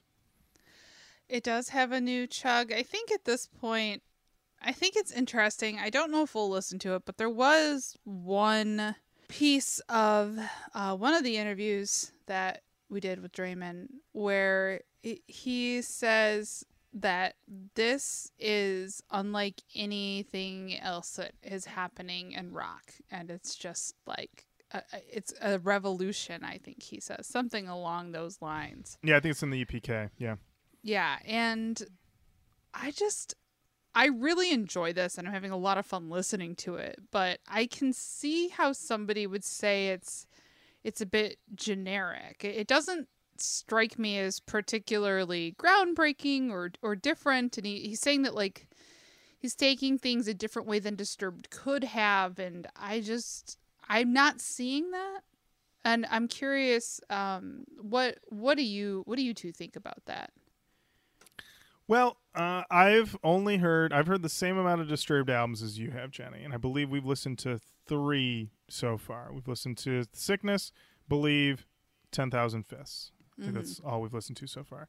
And the thing with the Disturbed records, especially the the the the, the second and the third one, is that about like three or four tracks in, they're out of tricks and then we're basically just repeating ourselves sonically and on this album i well i feel that there is a familiarity in the sound i did not feel like i was listening to 10 versions of the same song i felt like i was hearing like the, the riff on war of lies is definitely different it's got the stutter stop to it a little bit something going on there i felt like vilify sounded different i mean from opinion and then you've got these duets i just think for whatever reason, there's just more variety on something like this. Do I think it's? Do I agree that it's like groundbreaking and changing the world? I I wouldn't go that far, but it, it definitely it feels like yeah, it's just a little bit more variety, a, a little bit, maybe just a little bit more daring than a Disturbed record. You know, I mean that might be part of the reason that he decided to do a solo thing is that he didn't have to serve that disturbed master, you know, which I think you know, especially on something like Ten Thousand Fists, is definitely playing down the middle, um, and not getting too crazy. That makes sense to me. I, th- I think that tracks. What did David say about War of Lies? Oh, David? Yeah. About War of Lies? Yeah. Well, hey, David, what did you say about this one? War of Lies is a sticky one. Um, that is kind of our, uh, almost like our Bohemian Rhapsody of the record. a lot of stuff going on in there. Um, but it's basically a song that is about my family, a turn of events that occurred where I was betrayed and uh, really uh, just used and uh, lies beget more lies and unfortunately people sometimes can only exist by believing the lies they've created around them that they've built around them that they that they survive on on a daily basis and it's calling them out painfully so but necessarily so Hey, I think Frankie Geist speaks for all of us with his comment. I feel for him. I can relate. and sorry he went through it, but it made him stronger. Seems like a really good guy. And I love his singing and songwriting. Wow. Well, I think Frankie made a really good argument for a meaningful and long lasting friendship that will be referred to as a very dear friend. Yeah, Yeah, I mean- yeah, I mean, I I love, I love the fact that he used the word betrayal.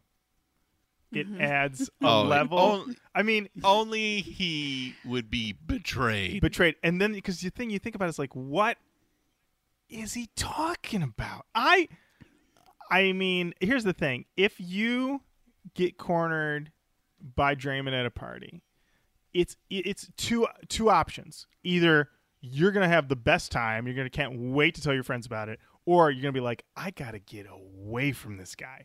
Only two options.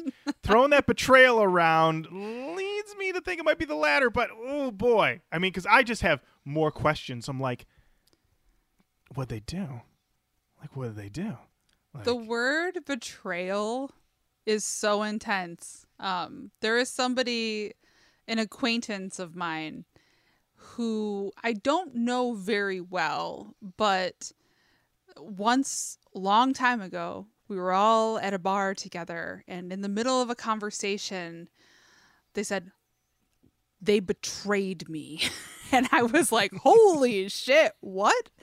And I noticed after that, when this person talked about anything that happened, it was like so intense. About how you were wronged. Yes. Like, I won't be a part of their little game. Stuff like that. And I was like, This, no joke, Whoa. seems like some straight up housewives shit. yes. Like that's some what Rhoda, Rhonda, whatever. Like I don't know. Dorinda? About Rhoda. Sure. There's, Which, there's- which is the, the the Beverly Hills one? There's one that's like I, don't, uh, I, I think I think I it's don't- I think Matt should just keep guessing the names. I don't think we should ever tell. Yeah. I don't know what it is it could is either. But Rhonda, Fur Furco, Rhonda. Ra- Raphael. Rhonda. Yeah. Yeah. Lisa Uh, Rinna is on Beverly Hills. Teddi Mellencamp, John Mellencamp's daughter. Denise Richards. She's having Denise a real Richards. She's having a hell of a she quit halfway through the season because of all the scandal. Do you know what the scandal is? what's the scandal? She's on the cover of Money Plane, but she's only in that movie for like 5 minutes total. That's not what the scandal on the show is. oh, okay. But that is like, a scandal. I'm, no. I'm so I'm so lost right now. Denise Richards is married to this guy named Aaron who's into like holistic medicine basically like uh, alternative medicine and occasionally they'll like bring something up and he'll be like I can't say more because cancer doctors want me killed. Ugh. And she'll be like, baby, stop talking about it. But apparently, she was having an affair with Brandi Glanville. That Brandi, so Brandi Glanville used to be on the show, and Brandi Glanville claims that Denise Richards told her that she was in an open marriage with Aaron. But sources say that they were, in fact, not in an open marriage. And now Denise is denying it. It's a whole thing. Is Brandi Glanville a woman? Yes. This, this is like real life wild things. Guys, Yeah. All I know is it seems like there's some betrayal happening. It is true. Somebody Which did. was my whole point. Oh, what did we get derailed, Matt? Did we get derailed? I stuck the landing. you did it. You did it. You threw me off the rails. You knew what was going to happen when you put that stick on the train tracks. I'm a weak train. I'm barely on the tracks. Don't put stick. anything A on the stick tracks. is all you need to derail You this train. Stick, you put a stick, a, a housewife stick on these tracks. Kiss your night goodbye. It's done. Lorin, you are in charge of all of our epitaphs. You need to now change Jenny's Okay. to I am a weak train. Oh man, the what? You know what? That's gonna stop. That's gonna stop traffic in that graveyard. Let me tell you. What does that mean? Well, uh, Jennifer And that's Social's just a weak underneath Roach Koach episode. yes, yes. Reference. Oh, listen. Always be promoting. Always be selling. Always on brand. Listen, Oh, what? yeah. What? We're not. We're, we're gonna stop promoting the show when one of us is dead. Not in your life. No way. No, bro. not on your life, not. not. on your death, not on Not your on- anything. Not on anything. Oh man. Let's we keep should it- keep going. we should keep going. going. Up next, we've got Haze featuring M Shadows. M Night Shadows.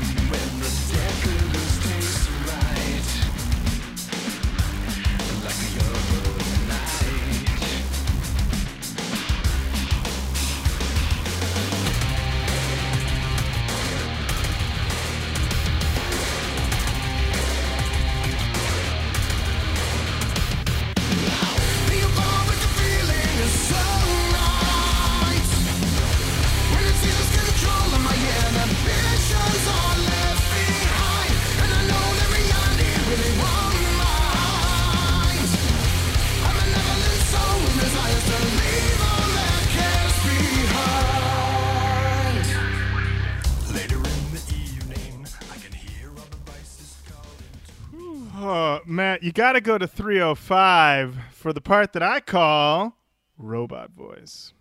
Here comes some solid robot voice.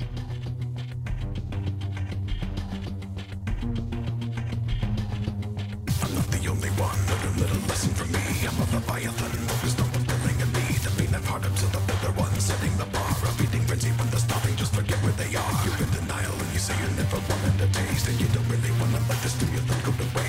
deny it, go on and try it. I'm looking forward to the moment when your mind will fall in love with the haze, the haze, the haze. The evolving feeling is so right. When it seizes control of my head. You hear that riff? That's a hot riff. They're ripping it up. Yeah, that uh, that robot voice is giving me real roll the bones vibes. Ooh. The Rush song. Oh, didn't mention Time Stand Still. Another great duet. Um, so this song, I wrote in my notes, I'm like, this has gotta be about when you just get super high and then you fuck a whole bunch of people at the same time. And then you get up in the morning and you're like, what happened to me? And then you do it all again the next night. Well, Jenny, I was half right. Yeah, I think David. David, can you clear this up for us? David, what's the song about? Um, let's see. Uh, let me wake David up. Oh, sorry. Didn't mean to. You know, you caught me in a Denise Richards hole. it's like, Hey. what is uh? According is to the internet, you ain't the only one. Oh snap! Open for business. Haze is one of the more unique tracks on this record. Definitely has a vibe all its own. It features Mr. M. Shadows from Avenged Sevenfold. Uh, I thought he would be perfect for the track. Uh, it's talking about our favorite intoxicating drug on the face of the planet, which is the live performance, and how we're always ready for another taste of it, that there's nothing like it, and that you know, to allow that haze to envelop you and to take you over and to live in the moment for that moment and enjoy the existential experience that is playing to a rabid live crowd. That haze is going to last for a long time, Amen. starting in the spring. the end of that is what I love the most. This is the saddest ah! part. It's the best. I just need some of that sweet haze nectar to be squirted in my mandible. I need to loosen loosen my jaw and allow my palate to be thoroughly quenched in the juice that is the haze.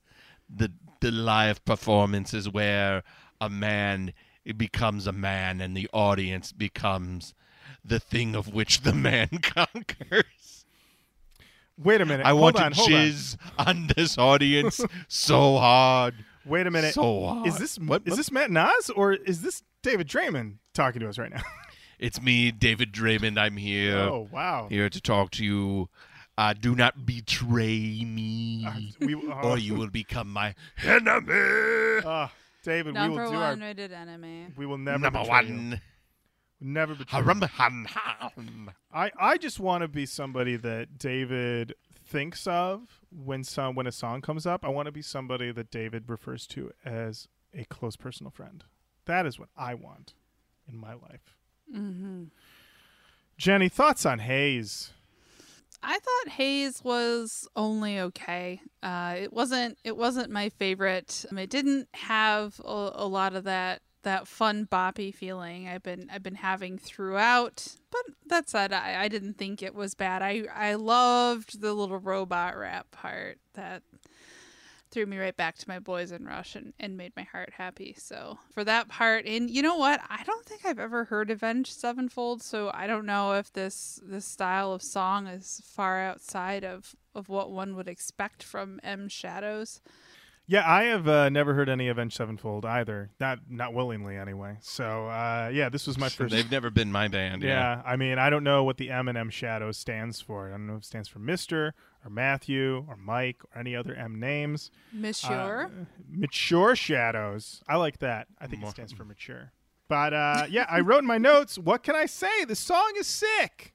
And also, I think we can all relate. Not the haze of like performing as a band. Well, Matt, you perform music live, but I mean, just doing that improv show, feeling it for a rabid crowd who's loving our jokes and When bits when they're hot. When they're you're hot. though. when they're hot, Jenny. you got a hot house. when you got a hot house. I- You know, my memory absolutely precludes any memory of anything ever going well for me on stage. So I only remember times when people were like just looking at you like, why the fuck was I drug here to watch you? but I, yeah, I don't think I would have kept doing it if, if when they were, if when they were loving you, they love you It's true. a true. rabid audience, a rabid improv audience. Listen, you got to get them. You got they got to be a little wasted, and uh, you know sometimes it just has to come together. You know, it just has to all come together. yeah, it might just be that I'm not that great at improv, I, which I, disagree. I yeah, let's agree. Let's agree on that. That's fine. No. But hey, All right. maybe someday I'll feel the haze. Uh, Can't wait to get that haze. yeah, we gotta wrap this pandemic, and Jenny can feel that haze. I need the That haze. haze back in my life. Oh yeah. All right. We've got one more one more track if we were normal folk. If, If we you- went to a vape store to get this record, this is where it would end. So I want you to feel what it's like to be that person and then we'll take you through what it's like to be the other kinds of people in the world. Uh, this song is called Through It All and it is featuring Glenn Hughes.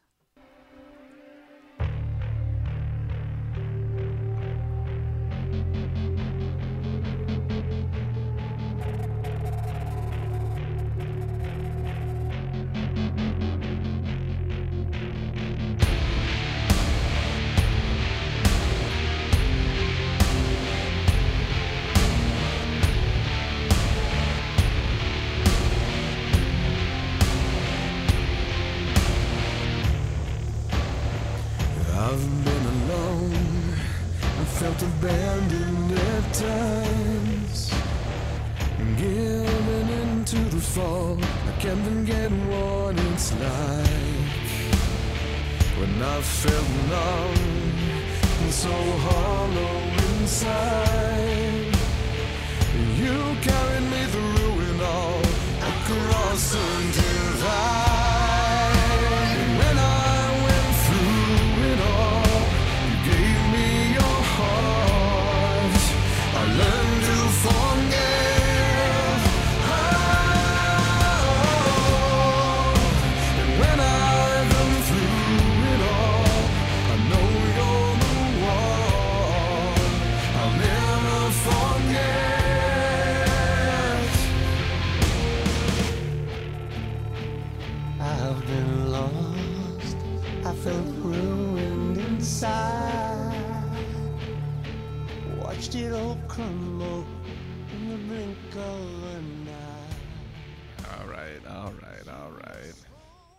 Matt, you just faded out Glenn Hughes, and you might be saying, "Who is Glenn Hughes?" I'll let you know uh, Who's Glenn who Hughes? Glenn Hughes is.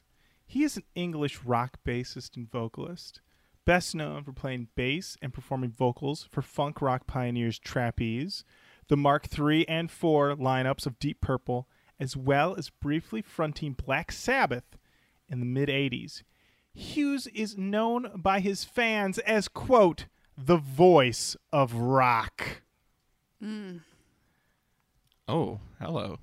I will say, first listen, I did not know who it was. I thought when he goes for the high notes, I thought it was Chris Cornell. He can really hit those high notes. Matt faded out before that. It's okay that Matt faded out the voice of rock. It's fine. It's fine. Jenny, thoughts on through it all? Uh, I also didn't know who Glenn Hughes was. Hearing Draiman talk about him, my God, does he ever have regard for this man? Yeah, let's. I let's was like, I want yeah. somebody to talk about me like this. Through it all is a closing track on the record, and I think it's very appropriately the closing track on the record. It kind of leaves you not really knowing where this project could still go. It features Mr. Glenn Hughes of Deep Purple and Black Sabbath, and who is a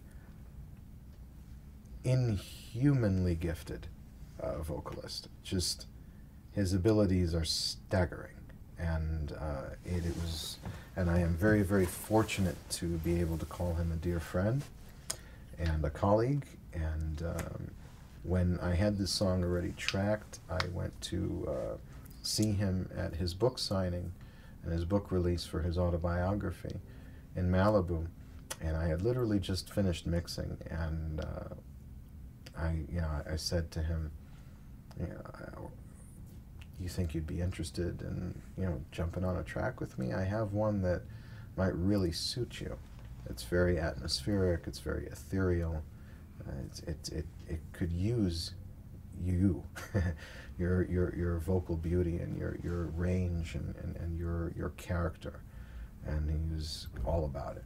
And once he heard the track, he was he fell in love with it. And I had the honor of actually going out to track him myself, and to witness his his greatness. Wish So, I saw that. He's uh, just phenomenal. yeah, sickly Yeah. talented, yeah, sickly talented. Um, just and, and and one hell of a human being. Him, his wife, uh, just adorable and, and a wonderful couple, great people. I'm very very thankful to have had him be a part of the record. Through it all is a song that's written about uh, my wife, written for my wife, and thanking her for being there with me through all of the bullshit I've put her through, and through for dealing with me and my hard-headedness and my uh, stumbling blocks and, and, and difficulties that I've had throughout my life. She's been my rock, and she's been my salvation, and I, I am forever grateful to the powers that be for letting me have her. So that is uh, my thank you to her. Wow. Wow. Wow. Wow. A lot going on. there. Three three for three on the dear friends. listen, it's it's really something, you know, to be in that hallowed company. Also, you got to say, if you are working on a term paper, you reach for a thesaurus if you need another word. But who does a thesaurus reach for when it needs another word? It reaches for David Draiman. that guy. He never repeats anything. He's got another word. I'm blown away. And these videos are not edited. It's a straight, just shot him talking unbroken. Right take. down the barrel. right Yep. down the barrel. I am impressed by his professionalism, his verbiage, and also at the end of it, when he's talking about dedicating this to his wife, that was the moment of a bit of self awareness of like, hey, if you're gonna be married to me, you gotta put up with a little bit, and I appreciate that. Like it's this bit of awareness, like you know what, maybe I I can be a bit much, and I appreciate you sticking around through it. Thank you. Mm. Mm. Now, if you. I have multiple cues. Okay, please go. One cue was how respectful of our time is this record because we got two tracks left. Depending on who you are in this world, if you're somebody who went to a vape store and bought this CD, you only have 10 tracks. I feel bad for you. Then this album would come in at 40 minutes and 20 seconds, which is very respectful of our time. Very. Now, if you're a little bit more of, I don't know, someone who went into like a store that just sold CDs per se. Like maybe it's not a vape store. Like an actual record store maybe, of sorts. maybe the vape store had a flashing CD sign. I get it, but if you went into a record store, you might have pulled the deluxe edition, which would pull you in at a nice 47 minutes and 35 seconds. But if you went into a Best Buy, you would have a 13 track album that comes in at 51 minutes and 49 seconds. So now let us take ourselves from the vape store to the record store. I'm sorry. It's just such a funny detail. I love it. You were taking me on a trip, Oh, Jenny. hey. You did. I loved it. You were like, I want to go. I want to go to Found Sound in Ferndale, Michigan. There we go. They've got the deluxe edition of Device. Then you move on to track 11, which is called Wish. They cover Nine Inch Nails. Yes, they Buckle do, up. Matt.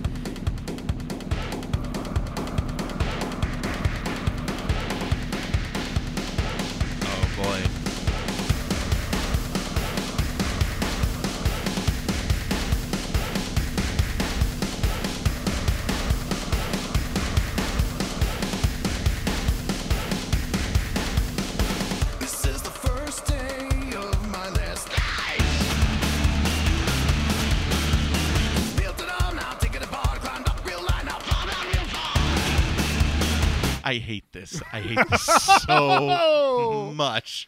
No, no, no, no, no, no, no, no. You guys have to be like, no, right?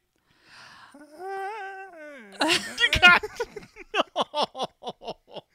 I I mean I I wrote I wrote he's doing it in my in my notes. He's doing it. It's a little it's a little too clean in comparison to the original version, which I expected, but the tempo's there, the vocals are there. You know, I, I I thought he I thought he pulled it off pretty well. I mean, Draiman is known for his covers. Uh, I would put this on the higher level. Jenny, what'd you think? I thought it was all right. I more than anything, I just laughed a lot because I the first couple times I listened to this did not listen to the bonus tracks because usually we are a no bonus track Right. because here we are at two hours. we don't get a bonus track. we we don't get them. But I'm not a huge Nine Inch Nails person, not because I don't like Nine Inch Nails, just because I never really did get into them.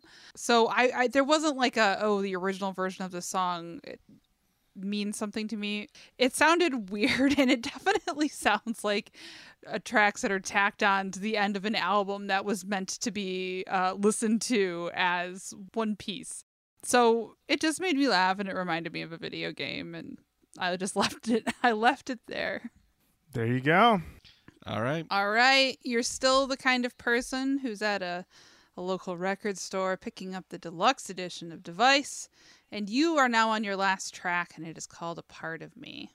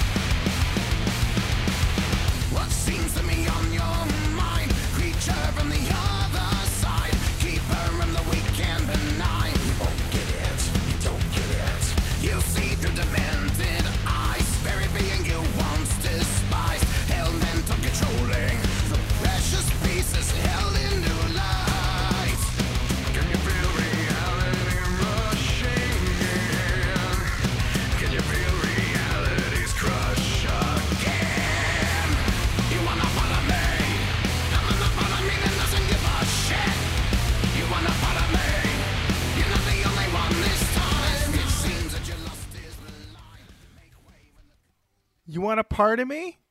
How about the part of me that doesn't give a shit? Psych! Wow. wow. What a lyric. I'm a little surprised he put this one as a bonus one. This one that's that's an interesting lyric to leave just for the deluxe. Just for the deluxe. But this one also this one feels way more disturbed than a lot of the other ones. This one feels a little less industrial and a little more rock. What'd you think, Jenny? Yeah, I agree. I can see.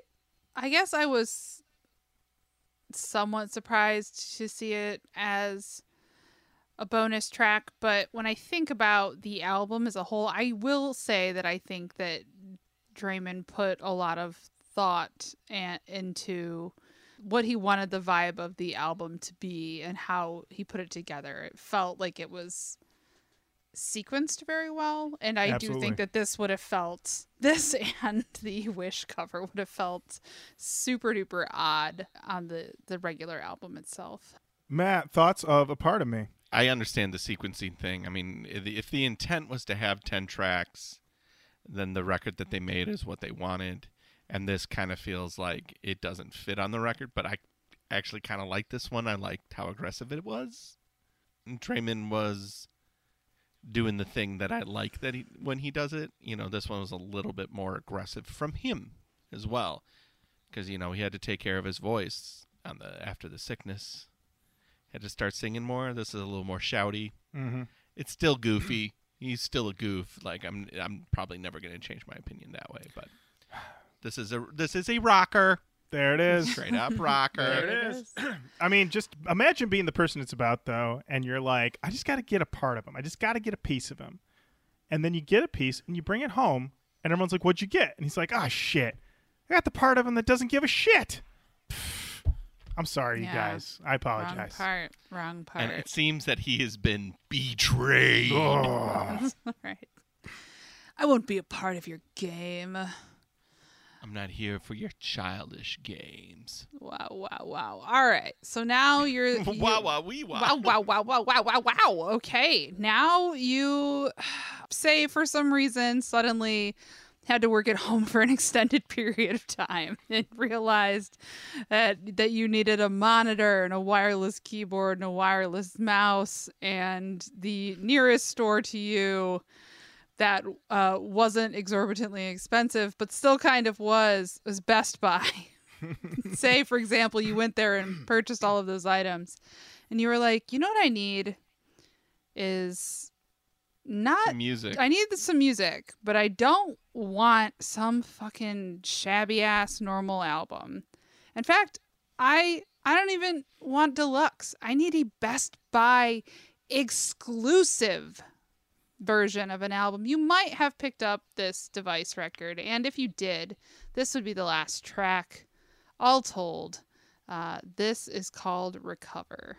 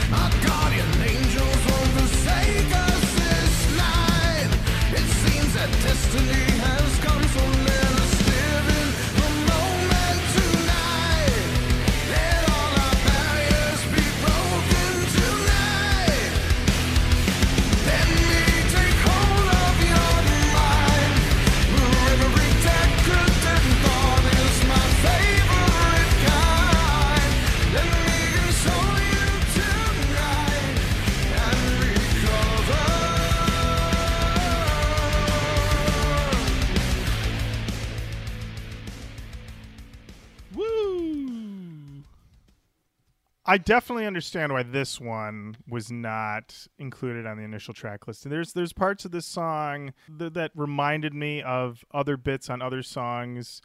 This seemed a little like like they wrote this one probably early on in the process, but it wasn't.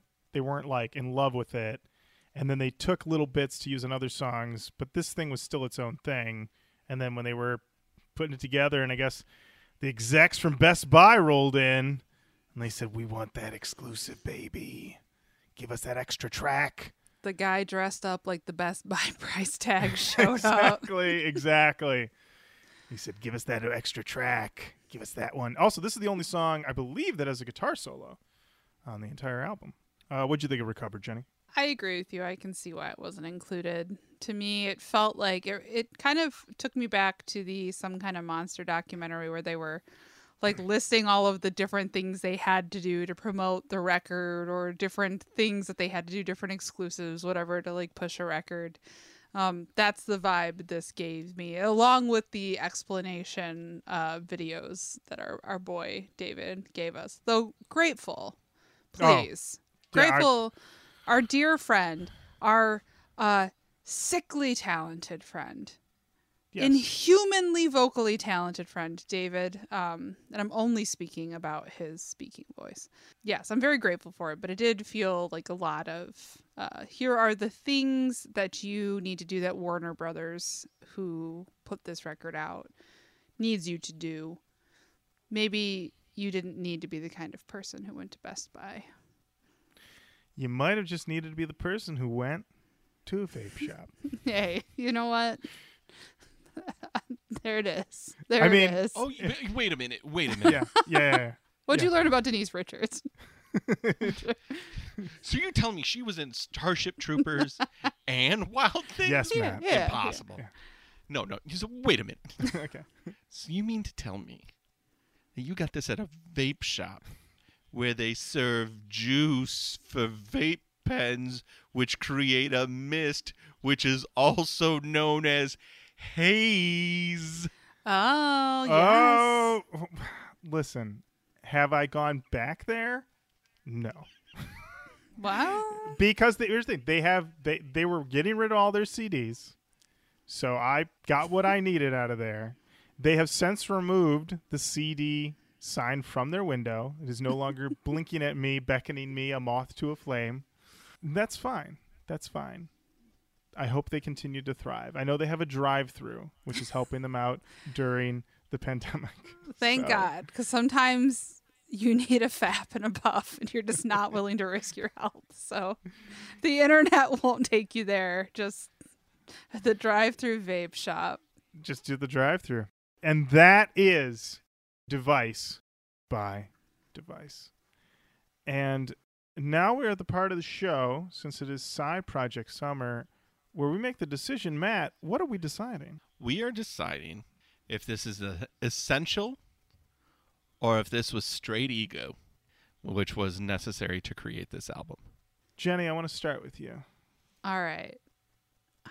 I don't like what I'm about to say, but I think what I'm about to say feels true to me. I loved listening to this. I had an absolute riot. I will listen to this again, and that's a threat that I'm going to follow through. like anybody fucking cares. I, I, Um, oh, I'm telling you right now. I- I- listen to this again.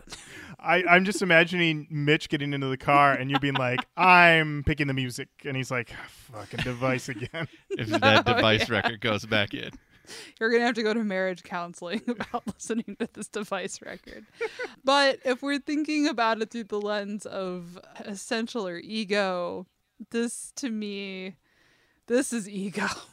This is this feels like ego to me. But I love it.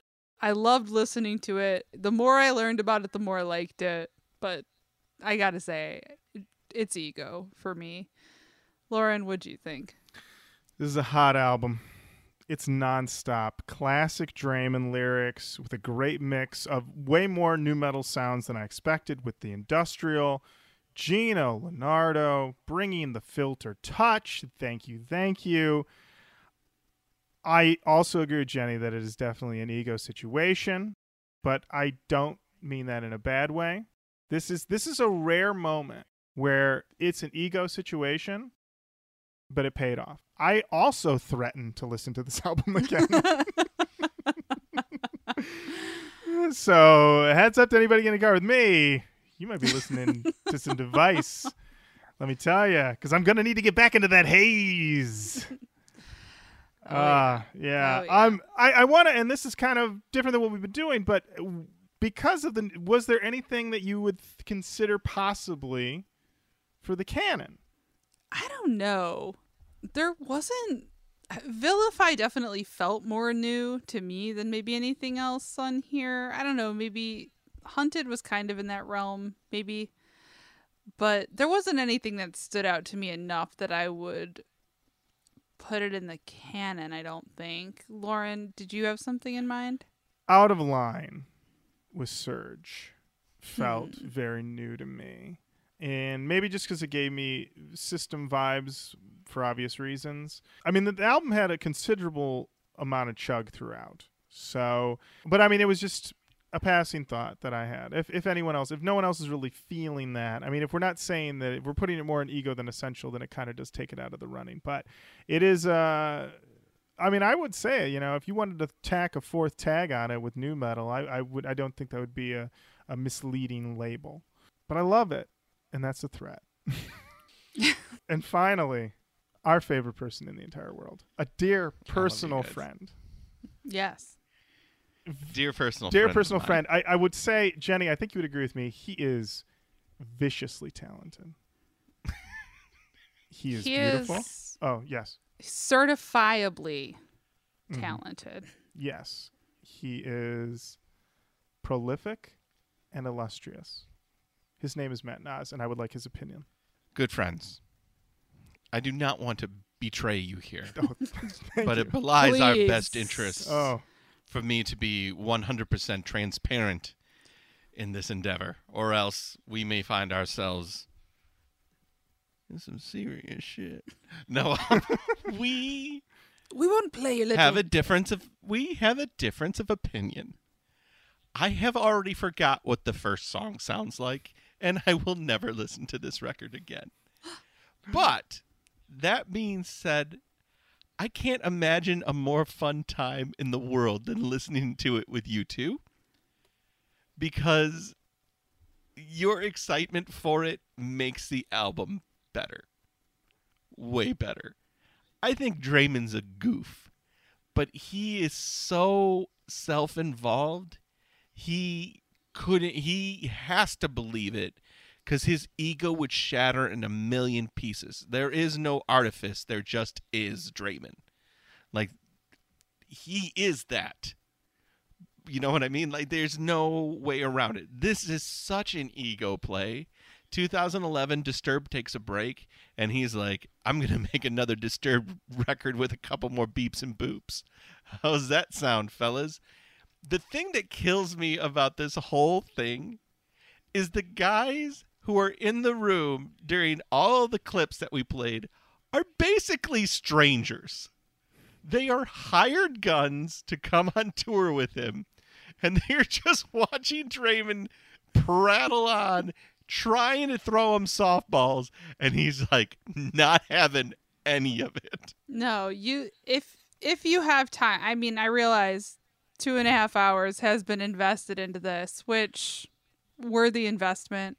If you have time, check out a couple of those explanation videos. They're they're fun. They're fun to watch. They're short. They're fun to watch. It has it has moments that make me wish I was at an outdoor concert listening to this though, because the people the people watching would be top notch, and the vibes would be mellow. There you have it. There you have it. Another side project covered here on the Roach Koach podcast, device by device. Draiman, thank you very much. Jenny and I continue to threaten to listen to your music. Matt Knives will not. And that does take us to the end of this episode. Thank you so much for listening. Keep on saying hello to us online Facebook, Twitter, Instagram. Keep on sharing the show over on the social medias. It helps a lot, everybody. I want to tell you. You give it a share, and then we get start getting likes, and we get new messages from people who are discovering the show. So help us keep spreading the word about the Koach. We really appreciate it. Certainly reach out to us and say hello. Send us your recs at roachkoachpodcast at gmail.com. Uh, slide into those DMs. We love to hear from you. And until next time, Jenny, you're my dear friend. Thank you. Lorin, you're my dear friend. Thank you. Matt, our Dear, dear, dear friend. Thank Thank you. My dear friends, thank you. That's that haze, baby. That's that haze. Get in that haze. yeah. bye bye. Suck that nectar off the off the vine. Bye bye, everybody. Bye. Someone